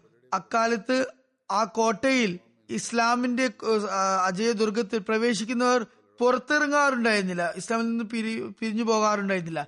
ജനങ്ങൾ അതിൽ പ്രവേശിക്കുകയും അതിൽ തന്നെ തുടരുകയും ചെയ്തിരുന്നു. ഒരു ശക്തമായ കോട്ടയായിരുന്നു അദ്ദേഹം. ജനങ്ങൾ അതിൽ പ്രവേശിക്കുകയും പുറത്തിറങ്ങാതിരിക്കുകയും ചെയ്തിരുന്നു. പക്ഷെ അദ്ദേഹം വഫാത്തായപ്പോൾ ആ കോട്ടയ്ക്ക് വിള്ളൽ വന്നു. അതുകൊണ്ട് ജനങ്ങൾ ഇസ്ലാമിൽ നിന്ന് പുറത്തു പോയിക്കൊണ്ടിരിക്കുകയാണ്. അബുവായിൽ നിന്ന് നിവേദനം ഹജത് അബ്ദുള്ള ബിൻ മസൂദ് പറയുകയുണ്ടായി. ഹജത് ഉമറിന്റെ അറിവിനെ തുലാസിന്റെ ഒരു തട്ടിലും മുഴുവൻ മനുഷ്യരുടെ അറിവുകളെ മരുതട്ടിലും വെക്കുകയാണെങ്കിൽ ഹജത് ഉമർ ഖാനിന്റെ തട്ട് തന്നെയായിരിക്കും ഭാര്യമേറിയത് അബുവായിൽ പറയുന്നു ഞാൻ ഈ സംഭവം ഇബ്രാഹിമിനോട് പറഞ്ഞപ്പോൾ അദ്ദേഹം പറഞ്ഞു അള്ളാഹു ആണ് അത് തികച്ചും ശരിയാണ്. അബ്ദുള്ള ബിൻ മസൂദ് ഇതിലും കൂടുതലായി പറഞ്ഞിട്ടുണ്ട്. ഞാൻ ചോദിക്കുകയുണ്ടായി എന്താണ് പറഞ്ഞത്? അപ്പോൾ അദ്ദേഹം പറഞ്ഞു ഹജരത് ഉമർ ഖാൻഹു വഫാത്തായപ്പോൾ അദ്ദേഹം പറഞ്ഞു അറിവിന്റെ പത്തിൽ ഒൻപത് ഭാഗം നമുക്ക് നഷ്ടമായിരിക്കുന്നു. ഹജരത് അനസ് പറയുന്നു ഹജരത് ഉമർ ബിൻ ഖത്താം ഷെയ്ദായപ്പോൾ ഹജരത് അബു തൽഹ പറയുകയുണ്ടായി ഹജരത് ഉമറിന്റെ ഷാദത്തിൽ നഷ്ടബോധമുണ്ടാവാത്ത ഒരു വീടും അറേബ്യയിലെ നഗരങ്ങളിലോ ഗ്രാമങ്ങളിലോ എവിടെയും ഉണ്ടാകില്ല അതായത് എല്ലാ ഓരോരുത്തരെയും അദ്ദേഹം എത്രത്തോളം സഹായിച്ചിരുന്നു എന്നാൽ തീർച്ചയായും ഈ ഷാദത്തിൽ അവർക്ക് വൻ നഷ്ടമുണ്ടായിട്ടുണ്ട്. അവരെ അത് പ്രതികൂലമായി ബാധിച്ചിട്ടുണ്ട്. ഹജത് അബ്ദുല്ല ബിൻ സലാം ഹജത് ഉമറിന്റെ ജനാസയ്ക്ക് ശേഷം ഹജത് ഉമറിന്റെ കട്ടിലിന്റെ അടുത്ത് നിന്നുകൊണ്ട് പറഞ്ഞു അല്ലേ ഉമർ താങ്കൾ എത്ര നല്ല ദീനി സഹോദരനായിരുന്നു. സത്യത്തിന് വേണ്ടി ഉദാര മനസ്കനായിരുന്നു അതുപോലെ അസത്യത്തിനെതിരെ വളരെ കർക്കശനുമായിരുന്നു. പ്രീതിപ്പെടേണ്ട അവസരത്തിൽ താങ്കൾ പ്രീതിപ്പെട്ടിരുന്നു കോപിക്കേണ്ട അവസരത്തിൽ താങ്കൾ കോപിച്ചും കാണപ്പെട്ടു. ദീർഘവീക്ഷണവും മഹത്തായ വിവേകവുമുള്ള ആളായിരുന്നു. അനാവശ്യമായി മുഖസ്തുതി പറയുന്ന ആളായിരുന്നില്ല പരദോഷണം പറയുന്ന ആളുമായിരുന്നില്ല. ഒരു റിവായത്തിൽ വന്നിരിക്കുന്നു ഹജറത്ത് ഉമർദാന്റെ വഫാത്തിൽ ഹജറത് സയ്യിദ് ബിൻ സെയ്ദ് കരഞ്ഞപ്പോൾ ആരോ ചോദിച്ചു അല്ലയോ അബു അവർ താങ്കൾ എന്തിനാണ് കരയുന്നത്? അദ്ദേഹം പറഞ്ഞു ഞാൻ ഇസ്ലാമിന് വേണ്ടിയാണ് കരയുന്നത്. തീർച്ചയായും ഹജറത്ത് ഉമർദാന്റെ വഫാത്തിൽ ഇസ്ലാമിൽ കയാമത്ത് നാൾ വരെ നികത്താനാവാത്ത ഒരു വിടവ് വന്നിരിക്കുന്നു. ഹജറത്ത് ഇബിൻ ഉമർ വിവരിക്കുന്നു റസൂലുല്ലാ സലല്ലാഹു അലൈഹി സ്വലമയുടെ ജീവിതത്തിൽ ജീവിതകാലത്തിൽ ഞങ്ങൾ പറയുമായിരുന്നു നബിയുടെ ഉമ്മത്തിൽ നബിക്ക് ശേഷം ഏറ്റവും ഉത്തമൻ അബൂബക്കറാണ്. അതിനുശേഷം ഉമർ അതിനുശേഷം ഉസ്മാൻ റസലാഹു അൻഹും. ഹജത് ഉസൈഫ പറയുന്നു ഹജത് ഉമറിന്റെ കാലഘട്ടത്തിൽ ഇസ്ലാമിന്റെ ഉദാഹരണം വിജയത്തിന്റെ പാതയിൽ മുന്നോട്ട് ഗമിക്കുന്ന വ്യക്തിയുടേത് പോലെയാണ്. പിന്നെ അദ്ദേഹത്തിന്റെ ഉമറിന്റെ വഫാത്തായപ്പോൾ അയാൾ പിന്തിരിഞ്ഞ് ദൂരെ നടക്കാൻ തുടങ്ങി. അങ്ങനെ നടന്നുകൊണ്ടേയിരുന്നു. ഹജരത് ഉമറിന്റെ ഭാര്യ മക്കളെ സംബന്ധിച്ച് നിവേദനങ്ങൾ ലഭിക്കുന്നുണ്ട്. അദ്ദേഹത്തിന് പല സമയങ്ങളിലായി പത്ത് ഭാര്യമാരുണ്ടായി. അവരിൽ നിന്നും ഒൻപത് ആൺമക്കളും നാല് പെൺമക്കളും ഉണ്ടായി അതിലൊരാൾ നബി സല്ലാസ്ലമിയുടെ പരിശുദ്ധ ഭാര്യ ഹജത് ഹഫ്സയായിരുന്നു. ഹസ് സൈനബ് ബിൻ മസൂൻ ആദ്യത്തെ ഭാര്യയായിരുന്നു. ഇത് ഹജത് ഉസ്മാൻ ബിൻ മസൂന്റെ സഹോദരിയായിരുന്നു. ആ സ്ത്രീ ആ ഭാര്യയിൽ നിന്നും അബ്ദുല്ല അബ്ദുറഹ്മാൻ അക്ബർ ഹസരത്ത് ഹഫ്സ എന്നിവർ ജനിച്ചു. ഹസരത് Umm Kulthum bin Ali bin Abu Abi Abu താലിബിൽ നിന്നും സെയ്ദ് അക്ബർ അതുപോലെ റുഖിയ എന്നിവർ ജനിക്കുകയുണ്ടായി. മലീക ബിൻ ജർവൽ ഇവരെ ഉമ്മു കുൽസും എന്നും വിളിക്കാറുണ്ട്. അവരിൽ നിന്നും സെയ്ദ് അസ്ഗർ അതുപോലെ ഉബൈദുള്ള എന്നിവരാണ് ഉള്ളത്. അതിനുശേഷം കുരേബ ബിൻ അബു ഉമയ്യ മഖ്സൂമിയാണ്. മുലേക്കിയും കുരേബിയും ഇസ്ലാം മതം സ്വീകരിച്ചിരുന്നില്ല. ആ കാരണത്താൽ ഹസരത്ത് ഉമർ ഇത്ത വർഷം ആറിന് അവർ ഇരുവർക്കും തലാഖ് നൽകിയിട്ടുണ്ട്. ഹജത് ജമീല ബിൻ സാബിത്ത് ഇവരുടെ പേര് ആസിയ എന്നായിരുന്നു. തിരുനബി സലഹ്സ്ലം പേര് മാറ്റിക്കൊണ്ട് ജമീല എന്ന് വെച്ചു. ഇത് ബദ്രി സഹാബിയായ ആസിം ബിൻ സാബിത്തിന്റെ സഹോദരിയായിരുന്നു. അവരിൽ നിന്നും ആസിം എന്ന സന്താനമുണ്ടായി. ലുഹയ്യയിൽ നിന്നും അബ്ദുറഹ്മാൻ ഓസത്ത് എന്നു പേരുള്ള മകൻ ജനിച്ചു. മറ്റൊരു ഭാര്യയുള്ളത് ഉമ്മുൽ വലതാണ് അതായത് അടിമ സ്ത്രീകളെ കല്യാണം കഴിച്ച ആ ബന്ധത്തിൽ കുട്ടികളുണ്ടായാൽ അവർക്ക് സ്വാതന്ത്ര്യം ലഭിക്കുമായിരുന്നു. അതിനാണ് ഉമ്മ ഉമ്മ വലത് എന്ന് പറയുന്നത്. മറ്റൊരു ഉമ്മ വലതും കൂടി ഉണ്ടായിരുന്നു ഭാര്യമാരിൽ. അവരുടെ വയറ്റിൽ നിന്നാണ് അബ്ദുറഹ്മാൻ ബിൻ അസ്ഹർ ജനിച്ചത്. അതത് ഉമ്മ ഹക്കീം ബിൻ ഹാരിസിൽ നിന്നും ഫാത്തിമ എന്ന മകളുണ്ടായി. ഫുക്കേഹയിൽ നിന്നും സൈനബ് എന്ന സന്താനം ജനിച്ചു. ഹസരത് ആത്തിക ബിൻ സെയ്ദിൽ നിന്നും ഖയാസ് എന്ന മകനാണ് ഉണ്ടായത്. പ്രശസ്തനായ ഓറിയന്റലിസ്റ്റ് എഡ്വേർഡ് ഗിബൻ എഴുതുന്നു. ഹസരത്ത് ഉമറിനെ കുറിച്ച് എഴുതുന്നു. ഹസരത്ത് ഉമറിന്റെ സാത്വികതയും എളിമയും ഹജത് അബുബക്കറിനേക്കാൾ ഒട്ടും കുറവായിരുന്നില്ല. അദ്ദേഹത്തിന്റെ ഭക്ഷണത്തിൽ ഗോതമ്പ് റൊട്ടിയും കാരയ്ക്കും മാത്രമേ ഉണ്ടായിരുന്നുള്ളൂ. പച്ചവെള്ളമായിരുന്നു അദ്ദേഹം കുടിച്ചിരുന്നത്. അദ്ദേഹത്തിന്റെ വസ്ത്രം പന്ത്രണ്ട് ഭാഗത്തു നിന്നും കീറിയ അവസ്ഥയിലായിരുന്നു അദ്ദേഹം ജനങ്ങളെ തബ്ലീഗ് ചെയ്തുകൊണ്ടിരുന്നത്. അദ്ദേഹത്തിന്റെ ആദർശങ്ങളിൽ ആകൃഷ്ടനായി അദ്ദേഹത്തെ സ്തുതിച്ച ഇറാനി ഗവർണർ അദ്ദേഹം ആ വിജയ് ആ മഹത്തായ വിജയ് ഇറാനി ഗവർണർ വന്നപ്പോൾ മസ്ജിദ് നബിയുടെ കോണിയിൽ കോണിപ്പടിയിൽ ഫക്കീറുമാരോടൊപ്പം ഉറങ്ങുന്നതായി കാണുകയുണ്ടായി. സ്വതന്ത്ര ചിന്താഗതി അതുപോലെ നിരാശ്രയത്വം വരുന്നത് ഉപജീവന മാർഗം ലഭിക്കുമ്പോഴാണ്. അതുപോലെ സമ്പത്തിന്റെ വരവിനാൽ ഉമർ എല്ലാ സേവകർക്കും അവരുടെ മുമ്പത്തെയും വരാനിരിക്കുന്ന സേവനങ്ങൾക്കും നീതിപരമായ അലവൻസ് കൊടുക്കാൻ സുസ്ഥിരമായിട്ടുള്ള ഒരു വ്യവസ്ഥിതി സ്ഥാപിക്കുകയുണ്ടായി. അതായത് അവരുടെ നിലവിലെ സേവനത്തെയും അവരുടെ മുൻകാല സേവനങ്ങളെയും ഒക്കെ പരിഗണിച്ചുകൊണ്ടാണ് അലവൻസ് നൽകിയിരുന്നത്. അദ്ദേഹം സ്വയം അലവൻസ് പറ്റിയിരുന്നില്ല. അദ്ദേഹം ആദ്യം തന്നെ തിരുനബി സല്ലാസ്ലമയുടെ പിതൃവിനായ അബ്ബാസിന്റെ ആവശ്യങ്ങൾ നിറവേറ്റാനായി ഇരുപത്തഞ്ചായിരം ദർഹം അല്ലെങ്കിൽ വെള്ളി തുണ്ടുകൾ അലവൻസായി അനുവദിച്ചു. ബദർ യുദ്ധത്തിൽ പങ്കെടുത്ത എല്ലാ വന്ധ്യ സഹാബാക്കൾക്കും അഞ്ചായിരം ദർഹമിന്റെ അലവൻസ് അനുവദിക്കുകയുണ്ടായി. മുഹമ്മദ് സല്ലാ അലൈഹി വസല്ലമിന്റെ മറ്റു സഹാബാക്കൾക്ക് വാർഷികമായിട്ട് മൂവായിരം വെള്ളി നാണയങ്ങൾ സമ്മാനമായിട്ട് നൽകി. മൈക്കൽ എച്ച് ഹാർട്ട് തന്റെ ഗ്രന്ഥമായ ദ ഹൺഡ്രഡിൽ ചരിത്രത്തിലെ നൂറ് യുഗപ്രഭാവികളുടെ പേരിൽ ആദ്യം മുഹമ്മദ് മുസ്തഫ സല്ലാ നാമമാണ് വെച്ചിരിക്കുന്നത്. അതേ ഗ്രന്ഥത്തിൽ അൻപത്തി ഒന്നാമത്തെ പേരിൽ ഹജരത് ഉമർലാന്റെ പേര് നൽകിയിട്ടുണ്ട്. എന്നിട്ട് എഴുതുന്നു ഉമർ ബിൻ ഖത്താബ് മുസ്ലിങ്ങളുടെ രണ്ടാമത്തെ ഖലീഫയും അതുപോലെ മുസ്ലിങ്ങളുടെ ഏറ്റവും വലിയ ഖലീഫ എന്ന് വിളിക്കപ്പെടാവുന്ന വ്യക്തിയുമാണ്. അദ്ദേഹം മുഹമ്മദ് സല്ലാ വസ്ലമിന്റെ സമപ്രായക്കാരനും സമകാലികനും അദ്ദേഹത്തെ പോലെ മക്കയിൽ ജനിച്ചു വളർന്ന വ്യക്തിയുമായിരുന്നു. അദ്ദേഹത്തിന്റെ ജനനവർഷം വ്യക്തമല്ല പക്ഷേ ഏകദേശം ക്രിസ്തു വർഷം അഞ്ഞൂറ്റി എൺപത്തി ആറിനടുത്താണ് എന്ന് പറയപ്പെടുന്നു. പ്രാരംഭത്തിൽ ഹജത് ഉമർ മുഹമ്മദ് സല്ലാ വസ്ലമിന്റെയും ഇസ്ലാമിന്റെയും കൊടിയ വൈരികളിൽപ്പെട്ട ആളായിരുന്നു. പക്ഷേ ഉമർ ഇസ്ലാം സ്വീകരിക്കുകയും അങ്ങനെ ഇസ്ലാമിന്റെ ഏറ്റവും വലിയ സഹായിയും ഇസ്ലാമിനെ പിന്തുണക്കുന്ന വ്യക്തിയുമായി മാറി. സെയിന്റ് പോളിന്റെ ക്രിസ്തുമതം സ്വീകരിച്ച സംഭവം വെച്ച് നോക്കുകയാണെങ്കിൽ അതുമായി ഹജത് ഉമറിന്റെ ഇസ്ലാം മതം അശ്ലേഷിച്ച കാര്യം സാദൃശ്യമായി നമുക്ക് കാണാൻ സാധിക്കും. അത്ഭുതമായ സാദൃശ്യങ്ങൾ ഈ രണ്ട് സംഭവങ്ങളിലും കാണാം. ഉമറും മുഹമ്മദ് സല്ലാസ്ലമിന്റെ അടുത്ത ഉപദേഷ്ടാക്കളിൽ ഒരാളായിരുന്നു. മുഹമ്മദ് സല്ലാസ്ലമിയുടെ വഫാത്ത് വരെ അങ്ങനെ തന്നെ അത് തുടരുകയുണ്ടായി. ക്രിസ്തബ്ദം അറുന്നൂറ്റി മുപ്പത്തിരണ്ടിൽ മുഹമ്മദ് സല്ലാസ്ലം തനിക്ക് ശേഷം ഖലീഫയെ നിർദ്ദേശിക്കാതെ തന്റെ പിൻഗാമിയായ ഖലീഫയെ നിർദ്ദേശിക്കാതെ വഫാത്താകുകയുണ്ടായി. എന്നാൽ ആ സമയത്ത് ഹജത് ഉമർ ദാൻഹു റസൂൽ കരീം സലാഹു അലൈഹി സ്വലമയുടെ ഉറ്റ സുഹൃത്തും ഭാര്യ പിതാവുമായിരുന്ന ഹസത്ത് അബൂബക്കറിന്റെ ഖിലാഫത്തിന് വേണ്ടി നാമനിർദ്ദേശം ചെയ്യുകയും അനുകൂലിക്കുകയും ചെയ്ത് കാരണം അധികാരത്തിനായുള്ള വടംവലി അല്ലെങ്കിൽ പ്രശ്നങ്ങളൊക്കെ അവിടെ പരിഹരിക്കപ്പെട്ടു. ഇത് അദ്ദേഹം തന്റെ ശൈലി എഴുതുകയാണ്. വാസ്തവത്തിൽ എങ്ങനെയാണ് ആളുകളെല്ലാം ഒത്തുചേർന്ന് അബൂബക്കർ ഖലാനെ ഖലീഫയെ തെരഞ്ഞെടുത്തത് എന്നെല്ലാമുള്ള കാര്യങ്ങളെ ഇവർ അംഗീകരിക്കുന്നില്ല. ഇവർ ഇവരുടെ നിലയിലുള്ള വിവരണമാണ് ഭൗതിക കാഴ്ചപ്പാടിലുള്ള വിവരണമാണ് ഇവിടെ നൽകുന്നത്. അദ്ദേഹത്തിന്റെ ഭാര്യ പിതാവിന്റെ കയ്യിൽ ഭയത്ത് ചെയ്തു. അത് കാരണം അധികാര വടംവലി ഒഴിവായി എന്നാണ് പറയുന്നത്. അബൂബക്കർ ലാനു ആദ്യത്തെ ഖലീഫയായി അത് മുഹമ്മദ് സല്ലാസ്ലമിന്റെ പിൻഗാമിയായി. പൊതുവിൽ കണക്കാക്കപ്പെടുകയും ചെയ്തു. അബുബക്കർ ഒരു ഉത്തമ വഴികാട്ടിയായിരുന്നെങ്കിലും വെറും രണ്ടു വർഷം മാത്രം ഖലീഫയായി സേവനമനുഷ്ഠിച്ച ശേഷം മരണമടയുകയുണ്ടായി. അദ്ദേഹം വ്യക്തമായും തന്റെ പിൻഗാമിയായി ഹജത് ഉമർ റഹ്ലാനുവിന്റെ നാമനിർദ്ദേശം ചെയ്തു ചെയ്തിരുന്നു. ഹജത് ഉമർ നബി കരീം സ്വലമിയുടെ ഭാര്യ പിതാവായിരുന്നതിനാൽ ആ സമയത്തും അധികാരത്തിനുള്ള വടംവലി വീണ്ടും ഒഴിവായി. ചരിത്ര ഈ ഗ്രന്ഥകാരൻ ഇതിന് ഭൗതികമായ ഒരു വർണം ചാർത്താൻ ആഗ്രഹിക്കുകയാണ്. എന്നാൽ എന്തായാലും ഇസ്ലാമിനെ ഇവിടെ പുകഴ്ത്തുന്നുമുണ്ട്. ഉമർ അറുന്നൂറ്റി മുപ്പത്തിനാലിൽ ഖലീഫയായി അറുന്നൂറ്റി നാൽപ്പത്തിനാല് വരെ ഖിലാഫത്തിന്റെ അധികാരിയായി. അധികാരി എന്ന് വെച്ചാൽ ഖിലാഫത്തിൽ തുടർന്നു. പിന്നീട് അദ്ദേഹത്തെ ഒരു പേർഷ്യൻ അടിമ മദീനയിൽ ഷഹീദാക്കുകയുണ്ടായി. മരണശൈലിയിൽ അദ്ദേഹം ആറു പേരുടെ ഒരു കമ്മിറ്റി തന്റെ പിൻഗാമിയെ തെരഞ്ഞെടുക്കുന്നതിനായി നിയമിച്ചു. അങ്ങനെ ഇത്തവണയും അധികാരത്തിനായുള്ള സായുധ പോരാട്ടം ഒഴിവാക്കപ്പെട്ടു. ആ കമ്മിറ്റി ഉസ്മാനെ മൂന്നാമത്തെ ഖലീഫയെ തെരഞ്ഞെടുത്തു. അദ്ദേഹം അറുന്നൂറ്റി നാൽപ്പത്തിനാല് മുതൽ അറുന്നൂറ്റി അമ്പത്തി ആറ് വരെ ഭരിച്ചു.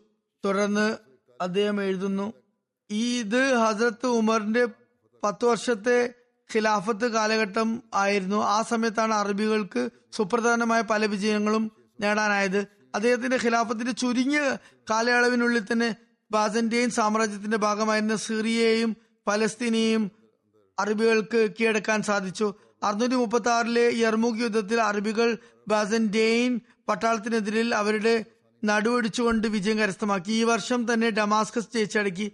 രണ്ടു വർഷങ്ങൾക്ക് ശേഷം ജെറൂസലം പരാജയത പരാജയപ്പെടുത്താനായി. പലസ്തീനും സിറിയയും ജയിച്ചെടുക്കാനായി.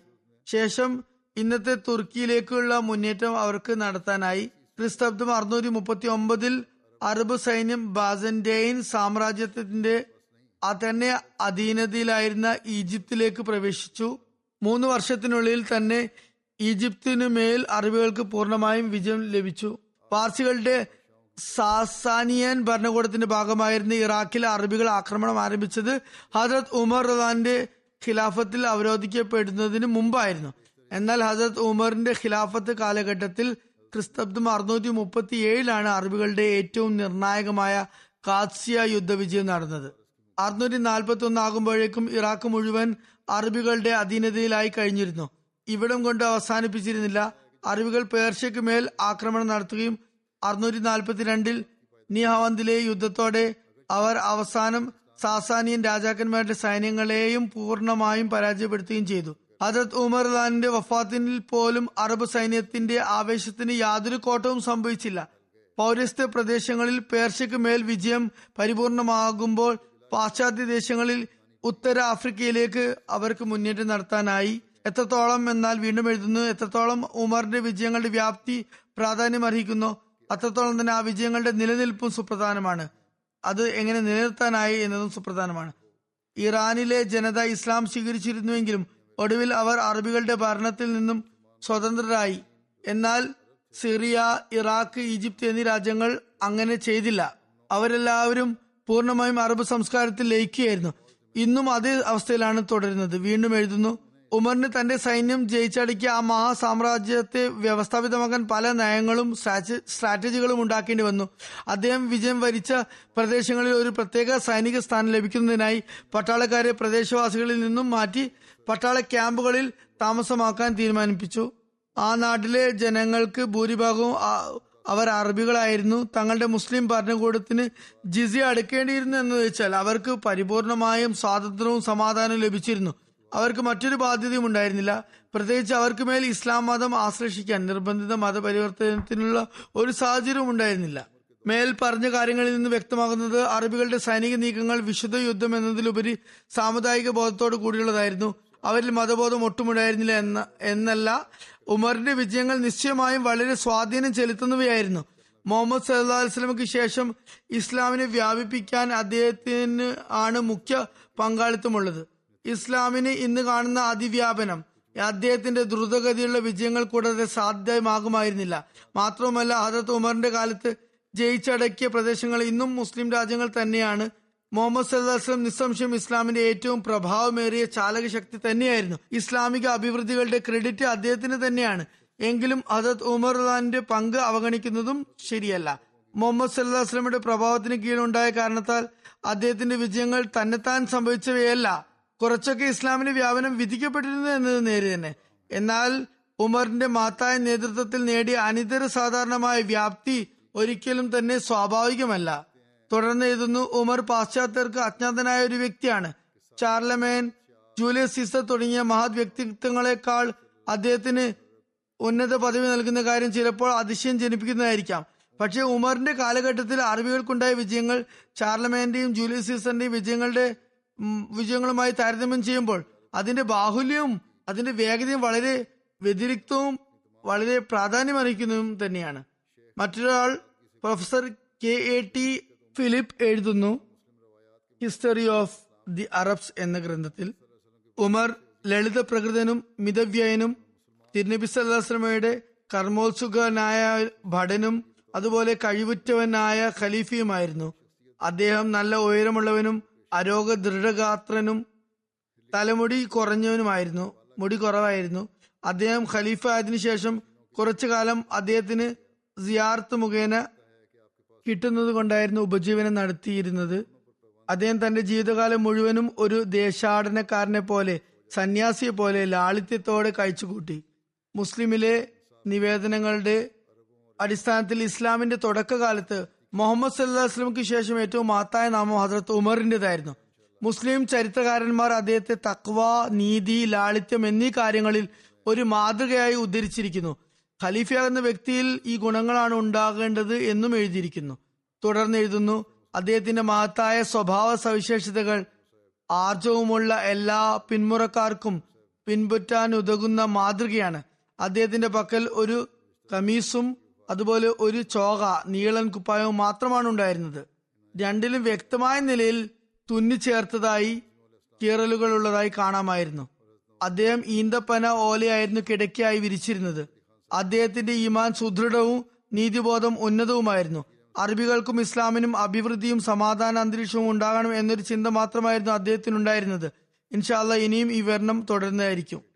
ഈ സമയത്ത് ചില ജനാസ മർഹൂമിങ്ങളെ കുറിച്ച് വിവരിക്കുന്നതാണ്.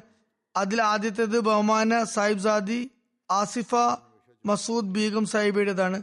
ഡോക്ടർ മിർസ മുബഷീർ അഹമ്മദ് സാഹിബ് ഇബിന് മിർസ ബഷീർ അഹമ്മദ് സാഹിബിന്റെ ഭാര്യയായിരുന്നു. കഴിഞ്ഞ ദിവസങ്ങളിലാണ് വഫാത്തായത്. തൊണ്ണൂറ്റി രണ്ടാമത്തെ വയസ്സിലാണ് ഇന്നാലില്ലാഹി വന്നാലി റാജുൻ അവർ ഹജരത് മസീമുദ് ഇസ്ലാമിന്റെ പൗത്രിയും ഹജരത് നവാബ് മുബാറക്ക ബേഗം സാഹിബയുടെയും ഹജരത് നവാബ് മുഹമ്മദ് അലി ഖാൻ സാഹിബിന്റെയും ഇളയ മകളുമായിരുന്നു. ഹജരത് മിർസ ബഷീർ അഹമ്മദ് സാഹിബിന്റെ മരുമകളായിരുന്നു. അള്ളാഹുവിന്റെ അനുഗ്രഹത്താൽ മൂസിയായിരുന്നു സന്തപ്ത കുടുംബങ്ങളിൽ ഒരു മകനും നാല് പെൺമക്കളുമുണ്ട്. അവരുടെ മകൻ താരീഖ് അക്ബർ സാഹിബ് പറയുന്നു എന്റെ ഉമ്മ എപ്പോഴും ജമാത്തിനോടും ഖിലാഫത്തിനോടും കൂറു പുലർത്തിയുണ്ടായി എപ്പോഴും ജമാത്തിന്റെ സേവനത്തിന് വേണ്ടിയും വാസ്തവത്തിന്റെ കടമകൾ നിറവേറ്റാൻ വേണ്ടിയും പ്രയത്നിച്ചുകൊണ്ടിരുന്നു തന്റെ ജീവിതത്തിൽ തന്നെ അവർ ഹിസ്സ ജായത അടച്ചു തീർത്തു. എല്ലാ വർഷവും മർഹൂമിങ്ങളുടെ പേരിൽ ചന്ത നൽകിയിരുന്നു. ദരിദ്രർക്ക് വിശാലമായി ദാനധർമ്മങ്ങൾ ചെയ്തിരുന്നു. പരോക്ഷമായി അവരെ സഹായിച്ചിരുന്നു. ജോലിക്കാരെ പറ്റി പറയുമായിരുന്നു ഇവർ നിങ്ങളുടെ സഹോദരി സഹോദരങ്ങളാണ്. അവരെ പ്രത്യേകം ശ്രദ്ധിക്കുക. കുടുംബ ബന്ധങ്ങൾ ഊട്ടിയുറപ്പിക്കാൻ പരിശ്രമിക്കുമായിരുന്നു. അവർ കാരണം ആരും ബുദ്ധിമുട്ടിക്കാ ബുദ്ധിമുട്ടാതിരിക്കാൻ ശ്രമിക്കുമായിരുന്നു. നമസ്കാരം കൃത്യമായി അനുഷ്ഠിക്കുന്നവരും അള്ളാഹുവിനോടും സൃഷ്ടികളോടുമുള്ള കടമകൾ നിർവഹിച്ചിരുന്ന സ്ത്രീയുമായിരുന്നു. അവരുടെ മരുമകൾ നെയ്മ സാഹിബ് പറയുന്നു അമേരിക്കയിൽ അവരുടെ വീട് പണി പൂർത്തിയായപ്പോൾ സാധനങ്ങൾ കൊണ്ടുവരുന്നതിന് മുമ്പ് എല്ലാ മുറികളിലും കോണുകളിലും നഫലുകൾ അനുഷ്ഠിക്കാൻ പറയുകയുണ്ടായി. ബാബർക്കത്താക്കാൻ വേണ്ടി. തുടർന്ന് പറയുന്നു എന്റെ മാതാവ് മരണപ്പെട്ടപ്പോൾ അവർ എന്നോട് പറഞ്ഞു നീ ഇപ്പോൾ ഉമ്മയില്ലാത്തവളായി എന്ന് കരുതരുത്. ഞാൻ നിന്റെ മാതാവാണ്. തീർച്ചയായും അവരുടെ സ്നേഹനിർഭരവും പ്രാർത്ഥന നിർഭരവുമായ വ്യക്തിത്വം എന്നോട് സ്വന്തം മക്കളെക്കാൾ ഉള്ള സ്നേഹം നൽകിയിരുന്നു എന്നതിന്റെ തെളിവാണ്. പിന്നെ എപ്പോഴും ഉപദേശിച്ചു കൊണ്ടിരുന്നത് ഖിലാഫത്തുമായി ഒരിക്കലും ബന്ധം വേർപ്പെടുത്തരുത് എന്നായിരുന്നു. ഞാനുമായി പല രീതിയിലും കുടുംബ ബന്ധമുണ്ടായിരുന്നു. എന്റെ മാതാമഹിയുടെ സഹോദരിയായിരുന്നു മറ്റൊരു മാതാവിൽ നിന്നും. അതിനാൽ എന്റെ മാതാമഹിയായിരുന്നു ദാദിയായിരുന്നു. എന്റെ ഖാല എന്റെ ആന്റിയുമായിരുന്നു. എന്നാൽ ഈ ബന്ധങ്ങളൊക്കെ ഉണ്ടായിട്ടും അവർ പറഞ്ഞിരുന്നത് ഞാൻ ഖലീഫയോട് പൂർണമായും അനുസരണയുള്ളവളാണ് എന്നായിരുന്നു. ഇതൊന്നും വെറും വാക്കുകളായിരുന്നില്ല. മറിച്ച് ഖിലാഫത്തിനോടുള്ള ഈ ബന്ധത്തോട് കൂറു പുലർത്തുകയുണ്ടായി. സതകൾ കൂടുതലായി നൽകിയിരുന്നു.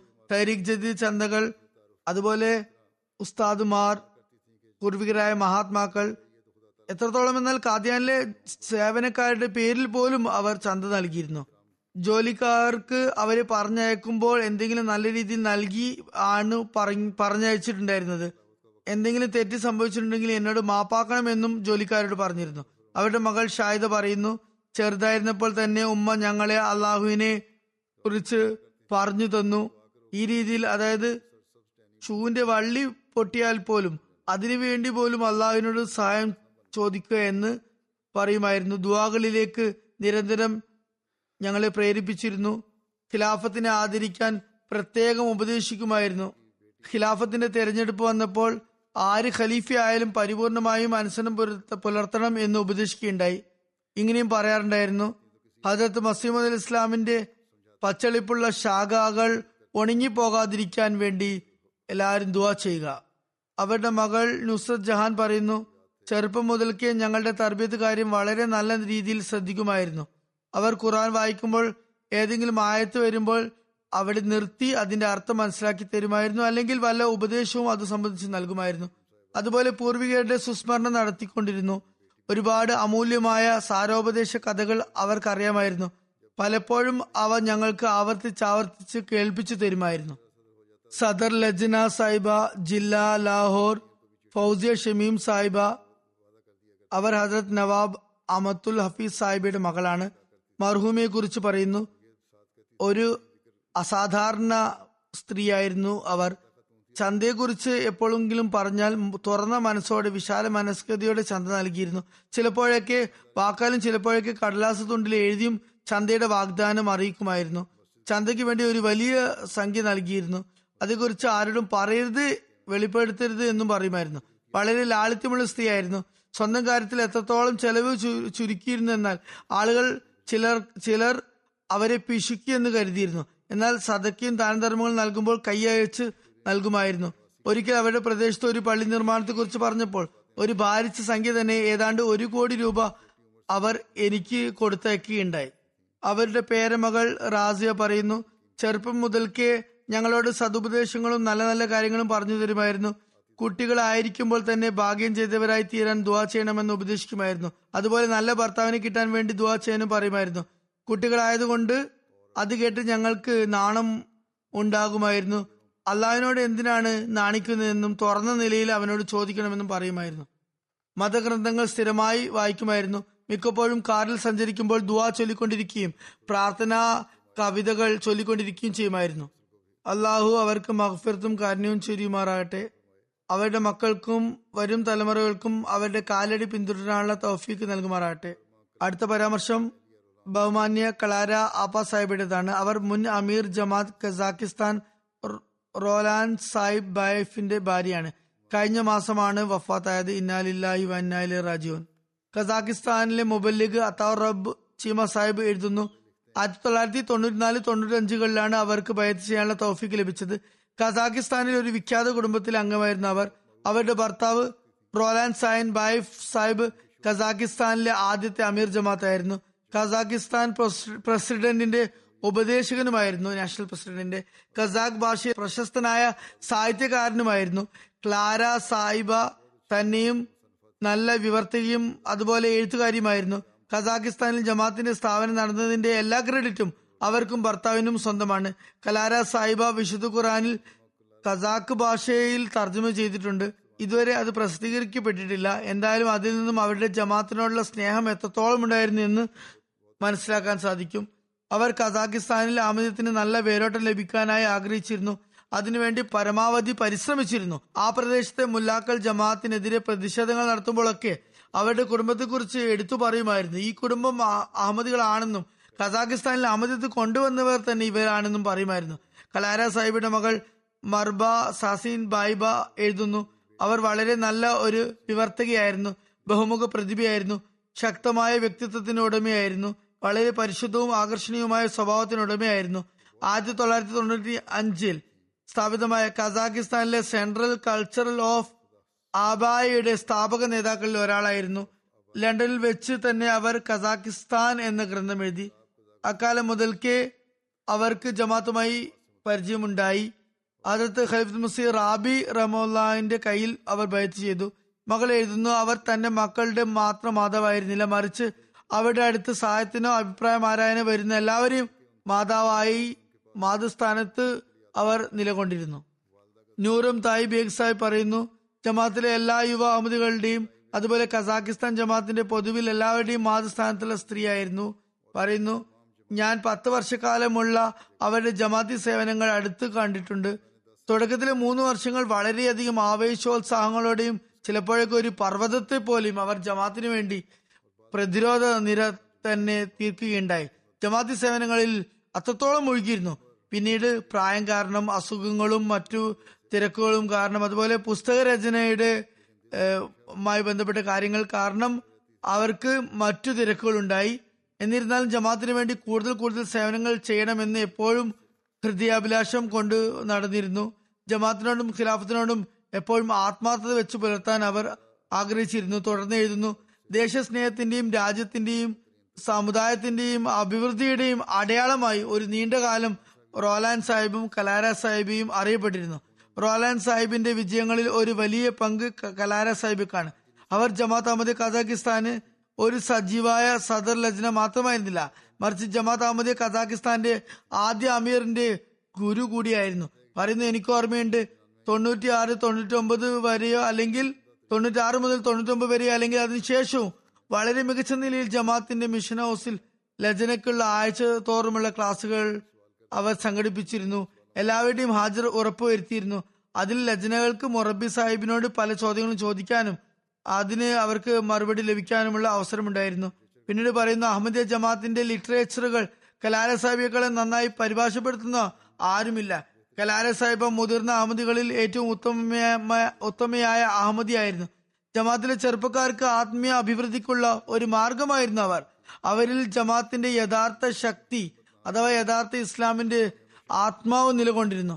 കഠിനമായ അവസ്ഥയിലും അവർ ഒരിക്കലും തളർന്നിരുന്നില്ല. എപ്പോഴും സ്വയവും മറ്റുള്ളവരെയും വിജയത്തിലേക്ക് കൊണ്ടുപോകുമായിരുന്നു. അള്ളാഹു അവരോട് മഹ്ഫിറത്തോടും കാരണത്തോടും കൂടി പെരുമാറട്ടെ. അവരുടെ പ്രയത്നങ്ങൾ കസാഖിസ്ഥാനിലെ അമിതത്തിന് വേണ്ടി ഫലപ്രദമാക്കട്ടെ. അവരുടെ ദുവാകളെയും സ്വീകരിക്കുമാറാകട്ടെ. അടുത്ത വിവരണം വിംഗ് കമാൻഡർ അബ്ദുൾ റഷീദ് സാഹിബിന്റേതാണ്. കഴിഞ്ഞ മാസമാണ് അദ്ദേഹം വഫാത്തായത്.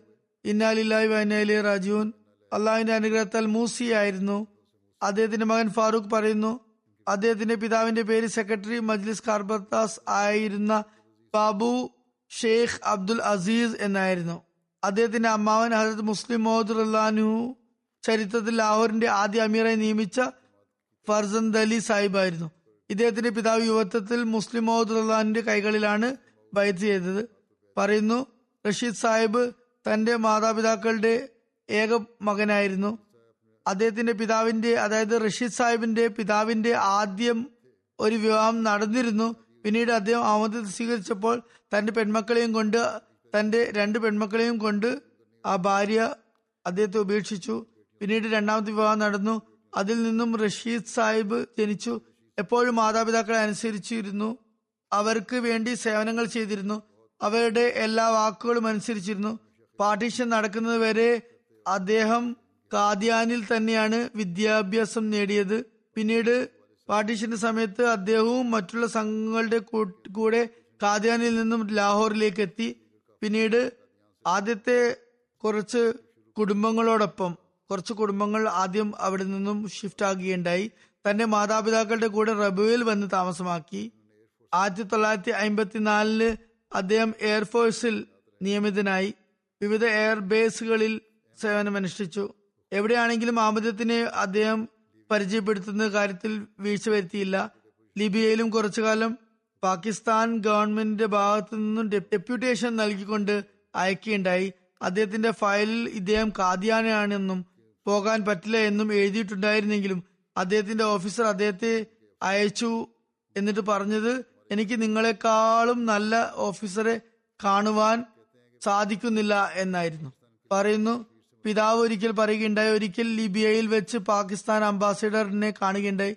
അദ്ദേഹം അംബാസിഡർ ഓഫീസിൽ പ്രവേശിച്ചപ്പോൾ ഒരു ഭാഗത്ത് അറബിയിൽ ജമാത്തിനെതിരെയുള്ള ബുക്കുകളും പാംഫ്ലെറ്റുകളും വെച്ചിരുന്നു. അപ്പോൾ റഷീദ് സാഹിബ് അംബാസിഡർ വളരെ ധീരമായി ഇതെന്താണെന്നും എന്തിനാണ് ഇത് വെച്ചിരിക്കുന്നതെന്നും ചോദിച്ചു. പറഞ്ഞു ഇതൊക്കെ വ്യർത്ഥമായ കാര്യങ്ങളാണ്. വിഷമിക്കേണ്ട കാര്യമില്ല. ജിയാൽ ഹക്കിന്റെ ഭരണകൂടം ഞങ്ങൾക്ക് അയച്ചു തന്നാണിത് ഞങ്ങളുടെ നാട്ടിൽ പ്രചരിപ്പിക്കാൻ വേണ്ടി അറബ് എംബസികൾക്ക് അയച്ചു കൊടുക്കുകയും ചെയ്തു. പിന്നീട് ഇദ്ദേഹം പറയുന്നു ആയിരത്തി തൊള്ളായിരത്തി എൺപത്തി രണ്ടിൽ അദ്ദേഹത്തിന്റെ ഒരു റിപ്പോർട്ടിന്റെ അടിസ്ഥാനത്തിൽ ഖലിഫുൽ മസീർ റാബി റമോ സ്പെയിനിൽ വന്നതായിരുന്നു. അപ്പോൾ ഖലിഫുൽ മസീർ റാബി അദ്ദേഹത്തെ ലിബിയയിലെ അമീർ ആക്കി നിശ്ചയിച്ചു. സ്വന്തം കൈകൊണ്ട് കത്തിൽ എഴുതിക്കൊണ്ടാണ് അനുമതി നൽകിയത്. ലിബിയയിലെ ആദ്യത്തെ അമീർ ആയിരുന്നു. നമസ്കാരത്തിന്റെ നിലവാരം അദ്ദേഹത്തിന്റെത് വളരെ ഉന്നതമായിരുന്നു. ഒരു മൂമിനെ സംബന്ധിച്ചിടത്തോളം അത് നിർബന്ധവുമാണ്. വിശുദ്ധ ഖുർആൻ പാരായണത്തിലും ചന്ത നൽകുന്നതിലും അദ്ദേഹം കൃത്യത പാലിച്ചിരുന്നു. തന്റെ വഫാത്തിന് മുമ്പ് തന്നെ ഇസ അഹമ്മദ് നൽകിയിരുന്നു. തരിഖ് ജദീദ് വഖഫ് ജദീദ് എന്നിവ സ്വന്തം ചന്തയും അതുപോലെ പൂർവികരുടെ പേരിലും നൽകിയിരുന്നു. പറയുന്നു ഖലിഫുൽ മസീദ് സാനി റഹ്ലാൻഹുവിന്റെ ഒരു സംഭവം വിവരിക്കാറുണ്ടായിരുന്നു. മകനോട് മകനാണ് എഴുതുന്നത് റബുവയിൽ ആദ്യ ദിനങ്ങളിൽ ഏതോ ഒരു അവസരത്തിൽ ഖലിഫുൽ മസീദ് സാനി റഹ്ലാഹുൻഹു അദ്ദേഹത്തെ വിളിപ്പിച്ചു. അതൊരു വേനൽക്കാലമായിരുന്നു. പറയുന്നു പിതാവ് റൂമിൽ പ്രവേശിച്ചപ്പോൾ ഹുസൂർ പായയിൽ കിടക്കുകയായിരുന്നു. അദ്ദേഹം എഴുന്നേറ്റപ്പോൾ ശരീരത്തിൽ പായയുടെ അടയാളമുണ്ടായിരുന്നു പറയുന്നു ഇക്കാര്യങ്ങൾ ഞങ്ങൾ കുട്ടികളുടെ ഹൃദയത്തിലും ഖിലാഫത്തിനോട് സ്നേഹത്തിന്റെയും അനുസരണത്തിന്റെയും ബന്ധം സൃഷ്ടിച്ചു. ഇങ്ങനത്തെ സംഭവങ്ങൾ കേൾക്കുന്നതിലൂടെ. അങ്ങനെ ഞങ്ങളെ അത് വളരെയധികം പ്രഭാവം പ്രഭാ- പ്രഭാവിതരാക്കി. ആയിരത്തി തൊള്ളായിരത്തി എൺപത്തിനാലിൽ എയർഫോഴ്സിൽ നിന്നും റിട്ടയർഡ് ആയി. സ്ക്വാഡ്രോൺ ലീഡർ എന്ന പദവിയിൽ നിന്ന് ആണ് റിട്ടയർഡ് ആയത്. ആ റാങ്കാണ് ഉണ്ടായിരുന്നത്. പിന്നീട് റബുവിൽ സ്ഥിരതാമസമാക്കി. പിന്നീട് സദർ ഉമോമി കലായുടെ ഓഫീസിൽ കുറച്ചു കാലം സേവനമനുഷ്ഠിച്ചു സദർ ഉമോമി ആയിരുന്നു. ദരിദ്രരെ സഹായിക്കുന്ന ആളായിരുന്നു. എല്ലാവരുടെയും ആവശ്യങ്ങളെ കുറിച്ച് ചിന്തിച്ചിരുന്നു. പറയുന്നു അദ്ദേഹം മരിക്കുന്നതിന് മുമ്പ് അവസാനമായി പറഞ്ഞിരുന്നത് സാധുജന പരിപാലനം നടത്തണം ദരിദ്രരെ സഹായിക്കണം എന്നായിരുന്നു വസിയത്ത്. അള്ളാഹു അദ്ദേഹത്തോടും അഹ്ഫറത്തോടും കാരണത്തോടും പെരുമാറട്ടെ. മക്കൾക്കും അദ്ദേഹത്തിന്റെ നന്മകൾ നിലനിർത്താൻ തൗഫിക്ക് നൽകട്ടെ. അടുത്ത വിവരണം അമേരിക്കയിലെ കരീം അഹമ്മദ് നെയ്യം സാഹിബിന്റെ ഭാര്യ ബഹുമാന സുബൈദ ബേഗം സാഹിബിയുടേതാണ്. അവരുടെ വഫാത്തവും കഴിഞ്ഞ മാസമാണ് നടന്നത്. ഇനാലില്ലായി വൈനാൽ റാജുവൻ അവർ ഹജരത്ത് ഡോക്ടർ ഹഷ്മത്തുള്ള ഖാൻ സാഹിബിന്റെ ഇളയ മരുമകളായിരുന്നു. മർഹൂമ ഖിലാഫത്തിന് അങ്ങേറ്റം സ്നേഹിക്കുന്ന സ്ത്രീയും നിഷ്കളങ്കിയും നന്മയുള്ള സ്ത്രീയുമായിരുന്നു. അള്ളാഹുവിന്റെ അനുഗ്രഹത്താൽ മൂസിയായിരുന്നു. സന്തത്ത കുടുംബങ്ങളിൽ മൂന്ന് ആൺമക്കളും രണ്ട് പെൺമക്കളും ഉൾപ്പെടുന്നു. അവരുടെ ഒരു മകൻ മുനിം നെയ്ൻ സാഹിബ് യു എസ് എയിലെ ഹ്യൂമാനിറ്റി ഫസ്റ്റിന്റെ ചെയർമാനാണ്. ഇവർ ഡോക്ടർ അബ്ദുൽ മനാൻ സാഹിബിന്റെ ഭാര്യ മാതാവായിരുന്നു. ഇവരുടെ മകളും ഡോക്ടർ മന്നാൻ സിദ്ദീഖ് സാഹിബിന്റെ ഭാര്യയുമായ അമദ് ഷാഫി എഴുതുന്നു. എല്ലാവരുടെയും സ്നേഹത്തോടെ എല്ലാവരോടും സ്നേഹത്തോടെ വളരെ അടുപ്പത്തോടെ പെരുമാറുന്നത് ഇവരുടെ ഒരു പ്രത്യേകതയായിരുന്നു. എല്ലാവർക്കും വേണ്ടി ദുവാ ചെയ്യുമായിരുന്നു. നിഷ്കളങ്കമായ അഭിപ്രായങ്ങൾ നൽകുമായിരുന്നു. ദരിദ്രരെ സഹായിക്കു സഹായിക്കുമായിരുന്നു. അടുത്തതും അകന്നതുമായ എല്ലാ ബന്ധുക്കളുമായി സ്നേഹത്തോടെ പെരുമാറുന്നത് ഇവരുടെ പ്രത്യേകതയായിരുന്നു. യുവത്വം മുതൽ തന്നെ താജുദ് ശീലമാക്കിയിരുന്നു. അള്ളാഹുവിൽ ഭരമേൽപ്പിച്ചു തന്റെ ജീവിതം നയിച്ചു. ജുമ ദിവസം പ്രത്യേകമായ രീതിയിൽ ഇബാദത്ത് ചെയ്യുന്നതിനായി ഞങ്ങൾ ചെറുപ്പം തൊട്ട് കണ്ടിരുന്നു. ചന്ത കൃത്യസമയത്ത് നൽകാനുള്ള ചിന്ത എപ്പോഴും ഉണ്ടായിരുന്നു. അള്ളാഹു അവരുടെ മഹഫുറത്തോടും കാരണത്തോടും പെരുമാറട്ടെ. മക്കൾക്കും നന്മകൾ ചെയ്യാനുള്ള തോഫിക്ക് നൽകട്ടെ. അടുത്ത പരമാ പരാമർശം ഹഫീസ് അഹമ്മദ് ഗുമ്മന്റെതാണ് കഴിഞ്ഞ ദിവസം വഫാദ ഇന്നാലില്ല വൻ രാജുവൻ ഖുറാൻ പരിഭാഷയും തഫ്സീറും വായിക്കുവാൻ പ്രത്യേക താല്പര്യമായിരുന്നു അദ്ദേഹത്തിന്. അതത് മസീം ഇസ്ലാമിന്റെ എല്ലാ ഗ്രന്ഥങ്ങളും വായിച്ചു തീർത്തിരുന്നു. റബുവയിൽ ദീനി സേവനത്തിനുള്ള അവസരവും അദ്ദേഹത്തിന് ലഭിച്ചു. സമയനിഷ്ഠയുള്ള ആളായിരുന്നു. അതിഥി സൽക്കാര പ്രിയനായിരുന്നു കുട്ടികളുടെ വാത്സല്യത്തോട് പെരുമാറിയിരുന്നു. വളരെ നിർമ്മല പ്രകൃതക്കാരനായിരുന്നു. പരിശ്രമിക്കുന്ന വ്യക്തിയായിരുന്നു. നാവ് കൊണ്ട് എപ്പോഴും ദൈവസ്മരണ വാചകങ്ങൾ ഉരുവിട്ടിരുന്നു. സൃഷ്ടികളോട് ഏറ്റവും മികച്ച രീതിയിൽ കാരുണ്യത്തോടെ പെരുമാറിയിരുന്നു. സ്വയം ബുദ്ധിമുട്ട് സഹിച്ച് മറ്റുള്ളവരെ സമാധാനത്തിലാക്കുമായിരുന്നു. മറും അള്ളാഹുവിന്റെ അനുഗ്രഹത്താൽ മൂസിയായിരുന്നു. സന്തത്വ കുടുംബങ്ങളിൽ ഭാര്യയെ കൂടാതെ മൂന്ന് ആൺമക്കളും മൂന്ന് പെൺമക്കളും ഉൾപ്പെടുന്നു. അദ്ദേഹത്തിന് ഒരു മകൻ കാഷിഫ് ഹമീദ് ബാജ്വ ഇവിടെ നമ്മുടെ പ്രൈവറ്റ് സെക്രട്ടറി ഓഫീസിൽ മൊറബിയായി സേവനമനുഷ്ഠിക്കുന്നു അദ്ദേഹത്തിന്റെ മകൾ അമത്തുൽ ഖുദ്ദൂസ് പറയുന്നു അദ്ദേഹത്തിൽ വിനയവും നമ്രതയും നിറഞ്ഞു നിന്നിരുന്നു. ലളിതമായ വസ്ത്രം ലളിതമായ വീട് ലളിതമായ ഭക്ഷണം അതുപോലെ ആർഭാടത്തിൽ നിന്ന് എപ്പോഴും ദൂരം പാലിക്കുന്ന സ്ഥിതിയൊക്കെ ആയിരുന്നു അദ്ദേഹത്തിന് എപ്പോഴും ദരിദ്രരുടെ ചിന്തയായിരുന്നു. നല്ല സാഹചര്യം ഉണ്ടായിട്ടും തനിക്ക് വേണ്ടി വളരെ കുറച്ചായിരുന്നു ചെലവഴിച്ചിരുന്നത്. ദരിദ്രർക്ക് വേണ്ടിയായിരുന്നു വളരെയധികം ചെലവഴിച്ചിരുന്നത്. അള്ളാഹു അദ്ദേഹത്തോടും മഹഫിറത്തോടും കാരണത്തോടും പെരുമാറട്ടെ. അദ്ദേഹത്തിന്റെ മക്കൾക്കും അദ്ദേഹത്തിന്റെ നന്മകൾ നിലനിർത്താനുള്ള തോഫിക്ക് നൽകട്ടെ.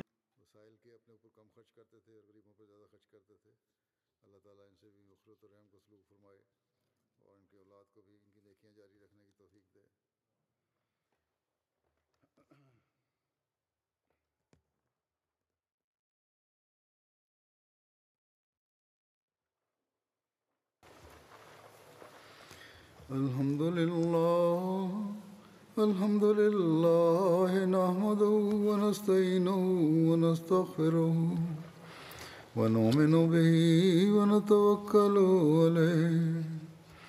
ونعوذ بالله من شرور أنفسنا ومن سيئات أعمالنا.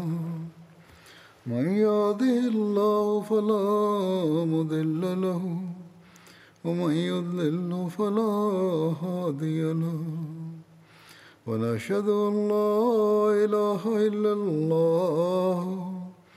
ونشهد أن محمدا عبده ورسوله. عباد الله رحمكم الله.